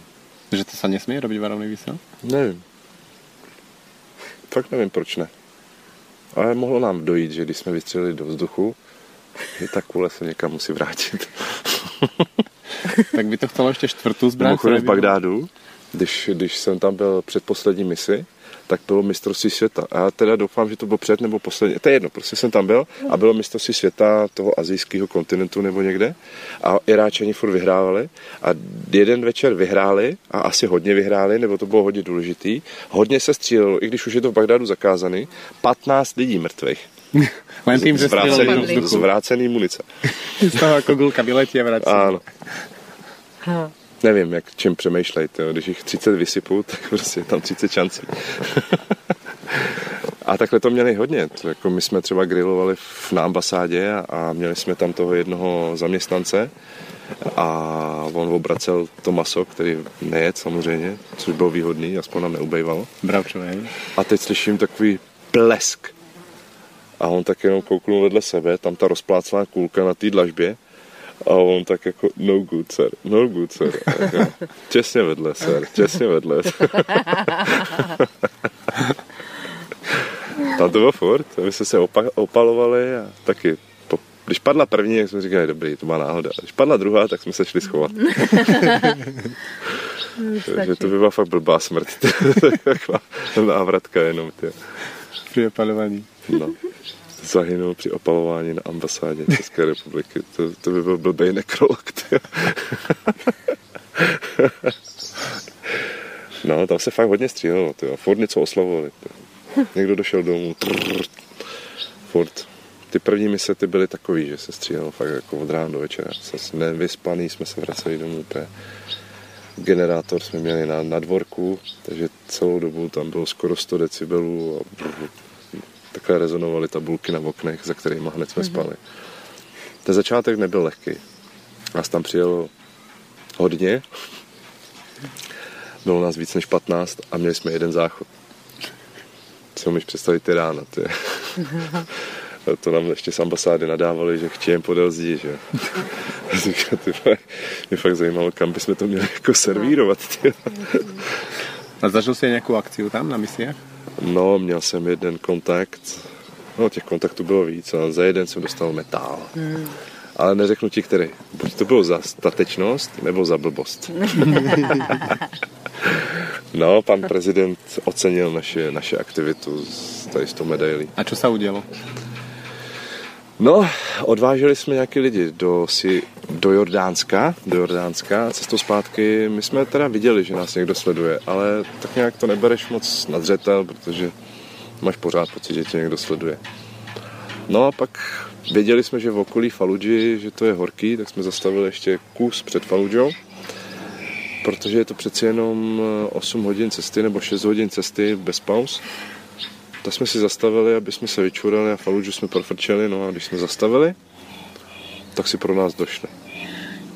Což bylo jejich nejhorší rozhodnutí v životě. Protože zatímco oni nám dělali pár dírek do aut, tak my jsme udělali pár dírek do nich. No. Tím jsme je vyřešili. A... Normálne, že prišla dodávka plná chlapíkov ozbrojených. No, osobáky ostříleli z oken, co pamatuju, jako zase se smál jak svině. To je, já vím, že to zní teď blbě, jako že machruju, ale mně přišlo strašně vtipný, já se si nevšiml, že stojí mezi třema kulama, že fakt jako jsem to měl fakt o kousíček, o takhle jsem měl ty tři zásahy. Ale já jsem se strašně chechtal, protože jsem začal, zahájil palbu a já jsem se podíval, co dělají kluci, protože jsem viděl, že střílejí a jsem se bál, že si někoho trefí. A oni chceli, tak běželi s těma pérama ven. to byla scéna k nezaplacení, to jako vždycky si to vybavím a říkám, ty vole foťák, kdybych měl, víš, nebo tu, tu GoPročku na hlavě, kdybych to, to by, to době bych byl slavný, to by byl největší youtuber na světě. To. No, ale pak jsem zalehal, řval jsem, že jo, jako zbraň, zbraň, zbraň a to už oni stříleli, takže jsme si vyměnili chvilku názory a tam bylo jasný, kdo vyhraje. My máme fakt tu výhodu, že ať se mnou hejbeš, jak chceš, tak já pořád střílím tam, kam chci. A oni střílejí tam, kam chtějí a vypadá to, jako když s nima furt hejbeš. Vyprávěl mi jeden kluk, který jediný přežil z kolony, veliký, asi 11 kolegů mu tam zařvalo. A on říkal, že když už eh, mu došla munice, že seděl v autě, k tomu autu doběhl borec a vystřílel celý samopal, celou tu Kalašníkova měl vlastně. A celý ho vystřílel, to je 30 rán. A do toho auta to cinklo dvakrát. A on říkal, kousíček, do 10 metrů. A on to auto trefil dvakrát. Chápeš to? Jak, jakou oni mají strašnou spotřebu munice. Hmm. Já když dvakrát vystřelím, tak dva padnou. Já, já prostě to vím. No a stejně tak to bylo vidět na tom autě, že jo.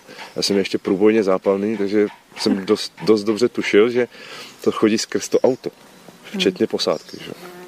A hlavně jsem viděl, kam to přesně padá. No, to bleskne hezky, tak jako je to jako červenou. No, A dostal si ty někdy nějaký zásah? Ne, jo, jednou, ale to byla moje vlastní nálož. Mám tady střetinu. Ještě jsem si ji nevyndal. Takovou památku. Protože my boucháme v okna, ty máš tu nálož tak metr, metr a půl maximálně od sebe, víš. To jinak to nejde, no. Jelikož se tlaková vlna šíří všemi směry, tak se někdy stane, že ti to obejde, no. To, to je normální. My to tak máme. To vojáci, když jsme jim to poprvé ukazovali, tak taky to ještě neměli hotové speciální síly. Teprve se od nás učili tady tu protiteroristickou a my jsme jim ukazovali, že máme vlastně 3 metrovou šňůru na klacku, který má něco přes 2 metry a jenom prostě to držím nad oknem a to, to se zbláznil. Prečo sa na lážu otvárajú okna? No, protože se při slaňování to dost usnadní vstup. Když... No jasné, že je to vysklí, že on tam Aha, aha, aha, Jasné. protože když budou rozbíjet, tak tam můžou zůstat ty střepy. Jasné, jasné. A ten střep, tomu stačí pak dotyk, aby je to lano říznu. My jsme vymýšleli potom, jak na Kajinkovi tam jednomu klukovi řezali to lano. Mimochodem jeho první akce, toho kluka, ten měl fakt kliku jak svině. To bylo fakt trapný, ty. Nastoupil, chudák si prodělal přijímač, na první akci a baba by mu řízla lano. a myslím, že z té vejšky by, by měl co dělat, to rozchodit. No. No, tak se vymýšlelo dlouho, že se koupí lana s ocelovými lankama, víš, aby se nedali řezat. Mm-hmm. Jenomže s tím je takových starostí, se to těžko se to ohýbá, neproleze to gry-gry, ne, nedá se na tom pořádně slanit. Jo. Jsme to nechali být. A teď se stejně vyrábí lana, který ten oplet umí spojit s tím jádrem. Mm-hmm. To znamená, že když ti řízne oplet, tak pořád seš, že se nesjedeš. Normálně, kdyby řízla oplet, tak si s tím opletem dolů. Hmm. A tady u těch lan by to nemělo dělat. No. On měl kliku velikou, ten frajer. tě. A tak to má být, ale k nám to tak nějak patří. Jsme, Čiže po tejto akcii ťa zavolali k prezidentovi? ne. Ne, u prezidenta jsem byl, ale ne kvůli téhle akci. Tohle medaile mi sice udělil pan, ale dostal jsem mi tak nějak mezi dveřma. Jsem nestihl ceremonia. Tady mi to tam nás šéf podal, tady si dostal medaily, podepiš se na. Nesmíš na tom pět tolik. A ty máš aj nejakú uniformu? Teda si? Nikdy jsem neměl. Možná, když jsem nastoupil policii, jak jsem měl uniformu, ale myslím, že jsem mi na sobě špeciálny nikdy- útvar nemá. My chodíme v kombinézách, máme akorát vyměníme nášivky. Hej. Buď máme šedo, ne, černo, zelený, anebo barevný, že červeno, modro, černo, bílá. A u vás, u vás je celkom dôležité, aby ste boli chránení nejako identita a tak, ne? Ale jo, a dřív se to chránilo opravdu pečlivě, že v podstatě jsme, se nám stalo třeba, že jsme bourali a přijela dopravka a prostě nejdřív řešili, jak to, že jsme odjeli z místa nehody. No, tak vysvětluji řadovému policajtovi, který má takhle narvaný ty předpisy do té malé hlavy, že prostě ta akce neskončí jenom proto, že jsme nabourali auto, že jo. ta akce prostě skončí, až skončí. Tak jsme, může být rádi, že jsme se tam vrátili, že jo, jsme taky mohli odjet. a hoň si nás, pitomče. No, tak to bylo první, co nemohl pochopit, tak to, že jsme odjeli z místa nehody a pak prostě nemohl pochopit, že mu nechceme říct jméno. Já tam musím něco vyplnit. Tak přijel ředitel a řekl, napište tam mě. A jako nějakému strážmistrovi se nechtělo říct plukovníkovi, já vás tam nenapíšu. jo, v tomhle to byl ředitel fakt jako kaprt, jo, že, že nás vždycky přikryl. Ale stalo se, že, že u soudu se obhájce toho pachatele zeptá, je pravda, že se jmenujete eh, František Sobotka? A soudce místo, aby řekl, skončíte s těmhle otázkama, jako tohle to se prostě nesmí, za tohle to vám třeba napařím, pohrdání nebo cokoliv. No, nechal to být ve vzduchu a z toho bylo pro všechny jasný, mm-hmm. že se trefil. A to bylo nepříjemné. No. Tak když děláš na pachatelech, jaký používají nás, na jaký nás používají, tak jako není příjemný. Ty lidi mají víc peněz, než celý vnitro dohromady. No jasne. Jo, a pro něj není problém si najmout agenturu složenou z lidí, kteří tuhle práci dělali. A jsem vždycky říkal, já kdybych skončil na druhé straně, tak jako zavařím jakýkoliv zemi na to v České republice. A naštěstí mě to nikdy nenapadlo. Opakuju, nikdy mě to nenapadlo. no, dneska si musíš dávat pozor na to, co řekneš. To, to někdo vytrhne ten kousíček a, a už je oheň na střeše. To. Já jsem v evidenci FBI, že jo, díky pyrokurzu. Jsme museli dávat otisk palce, se posílat do Ameriky. To. Jsme byli papeštější než papež. Hmm. FBI řekl, že by byli rádi a, a všichni pyrotechnici v té době jsou evidovaní. Tak fakt, no, někdy. Zajímalo by mě, jestli jim poslali, že už jsem v civilu. To je možno ještě důležitější, víš, že už je v civile, že už a může teď teprve, teraz a značně. Teď teprve jsem nebezpečný, no máš, máš rechte. Tuto no, jako mi někdo řekne, že jsem teď květinkový cvičitel. Hej, To je krytě, to je krytě, to robí naozaj. čo je za tým, hej. To je pravda, to ještě, to ještě bude mít nějakou dohru. Teraz to začne. A ještě začneš cvičit tuto armádu Áno, vedomí. armáda vedomých To zní jako nějaký Mohamedáni. A mají svoje tábory výcvikový. No. No. Haluzice. Proti Musíme se systému. podívat na haluzice. Stretneš tu kolegov za chvíli, jako vylezeš Hmm. z rybníčka. Ty by mi dali, kdyby se do tohohle museli zanořit. A ne, oni ne. My jsme byli zvyklí se potápět do, do, do špinavé vody. Konec konců u nás neexistuje voda, kromě pár lomů, kde by byla fakt viditelnost víc než 5-10 metrů, ať nežeru. Hmm. A oni přijedou Portugalci a, a oni zvykli na 40 a víc. Hmm. Italové to sami. Ital, když nás učil ty uzavřené okruhy, jako ty, to bojové potápění bez bublinek, on vždycky říká no bubbles, no troubles. ha, ha, ha. Víš, takový, jako bylo na něm vidět, že prošel nějakýma zkušenosti, určitě měl. Ale furt machroval, proč nosíte tady ty neopreny, když mě osmičky neopreny, on, Hej. on dvojku, silikon. A my jsme tak vyber, vyrazili jsme na ten, na ten lom, konečně z bazénu, a on říká, tak pojďte s náma. On to takhle strčil prst a no, no, no, já jsem instruktor. Když to dovolí vy. Italové, ty. Portugalci k nám přijeli a řekli, že do slab se s náma potápět nebudou, protože zanořili 6 metrů a skončila viditelnost, že jo. A tam se ti občas se ti stane, že jedeš a, a třeba je převis, se říká, dobrý, obepluju, ale už je tam duna, když spadneš na to dno, nebo jsi třeba ve 20 metrech, už se musíš svítit a ta duna to je bahno. A zajedeš do toho bahna a než zjistíš, že jsi zajel do bahna, tak je už tma, teď si takhle tou baterkou otočíš a myslíš si, že ti vypla. Hej. Protože už na tuhle tu vzdálenost to světlo není vidět v tom bahně. Jsem takhle jednou s jedním rádoby potápěčem zapluli. Bylo tam nějakých 8.30 na hraně, kolik máme oficiálně povolený. Tak jsme zapluli do hloubky, on zabořil tu baterku do toho dna, vypnul ji, protože si myslel, že přestala svítit, tak s ní zakvedlal a během toho kvedlání už si nepamatoval, jak je zapnuto, vypnuto, takže ji vypnul a začal mávat všem okolo sebe, kopat. Nejdřív mi vykopnul automatiku z huby, pak jsme se roztrhli, tak já ještě v tom chumlu jsem ho tam hledal, protože profesionální taková ta, to naučení mi říkal, musíme být, máš buddyho, máš za něj zodpovědnost. Třetí kolega, ten když to viděl, říká, já se na to můžu vystát, já se nenechám zabít. Vystoupal nahoru. tak já jsem tam s ním ještě chvíli válčil, našel jsem si tu automatiku, že máš, máš vždycky zálohu, máš na krku, že jo? takže jenom jsem si ji tam nasunul.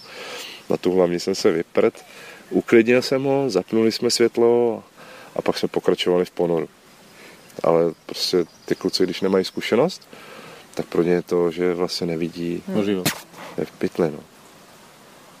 A my jsme měli vůbec jako ten útvar, takhle, ta Česká republika, útvar má štěstí, že máme fakt jako dobrý lidi. My jsme fakt, tak jak to říkal kdysi jeden Jirka Gruša, my jsme prostě národ švejku. Fakt takový jako furt ze všeho srandu a všechno se naučíme, všechno umíme. Zlatý ručičky. Hmm. A to je naše klika. Blížime sa k záveru. Krásný. Máš niečo, čo by si ty chcel položiť na záver? Otázku. Otázku alebo nejakú vec, nejakú myšlienku, niečo, čo v tebe je? Víš, jako... Asi ne. Asi, asi, asi bych chtěl, aby po mně zůstal takový ten odkaz. Je to teda hrozný kliše.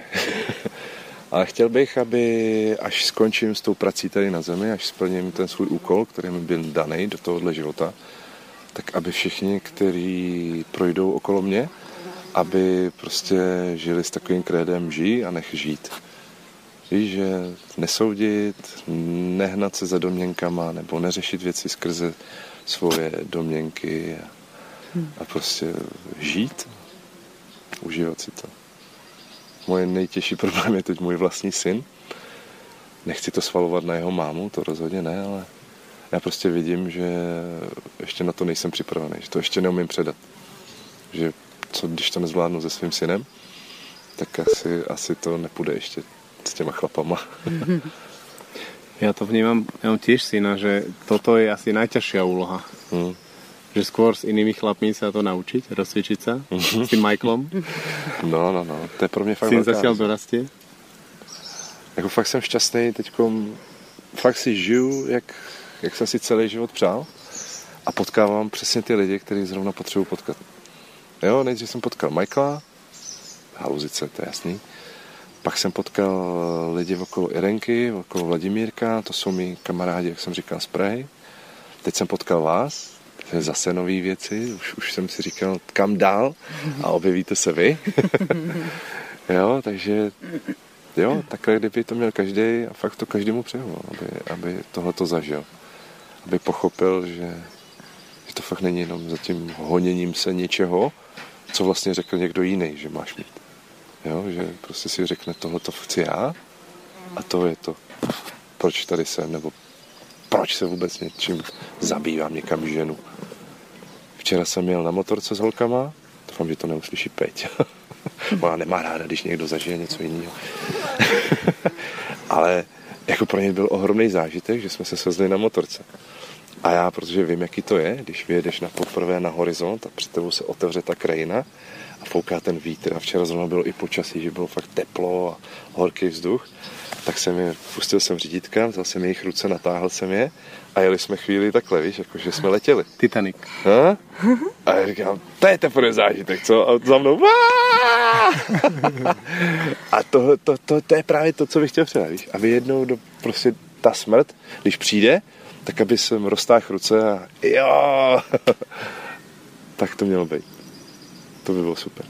Hmm. Ďakujem ti, Martin. Ja, ja som si děkuji. hodně tyto dva týždně aj tento rozhovor užil. No já taky, to, pro mě to fakt byl ohromný zážitek. Takže já moc děkuji, že jsem tě poznal. A taky teda děkuji za tuhle zkušenost, že jsem se nechal přemluvit.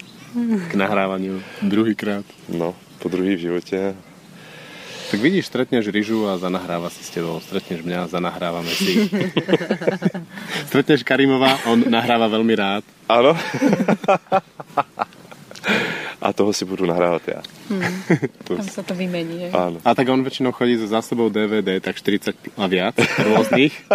a teraz všetko si môžeš užiť. Hej. Hmm. Tak já budem velmi rád, keď přijdeš v oktobri, to bude velké stretnutie. To budeme rádi oba dva. Fakt, jako strašně moc si to přeju. Teď hned jak přijede Péťa, nebo nechám to až na pondělí, a ty pracovní věci neřešíme teď přes víkend, co ještě chvilku užijem. A hned to začneme řešit, aby jsme vlastně z té dovolený se vrátili tak, aby jsme stihli zorganizovat práci a mohli jít rovnou na Slovensko. Nebo to vezme přes Slovensko. no a jak to vymyslím? Tak príjemný zvyšok leta až do jesene. Ďakujem. Táto relácia bola vyrobená vďaka vašim dobrovoľným príspevkom. Ďakujeme za vašu podporu.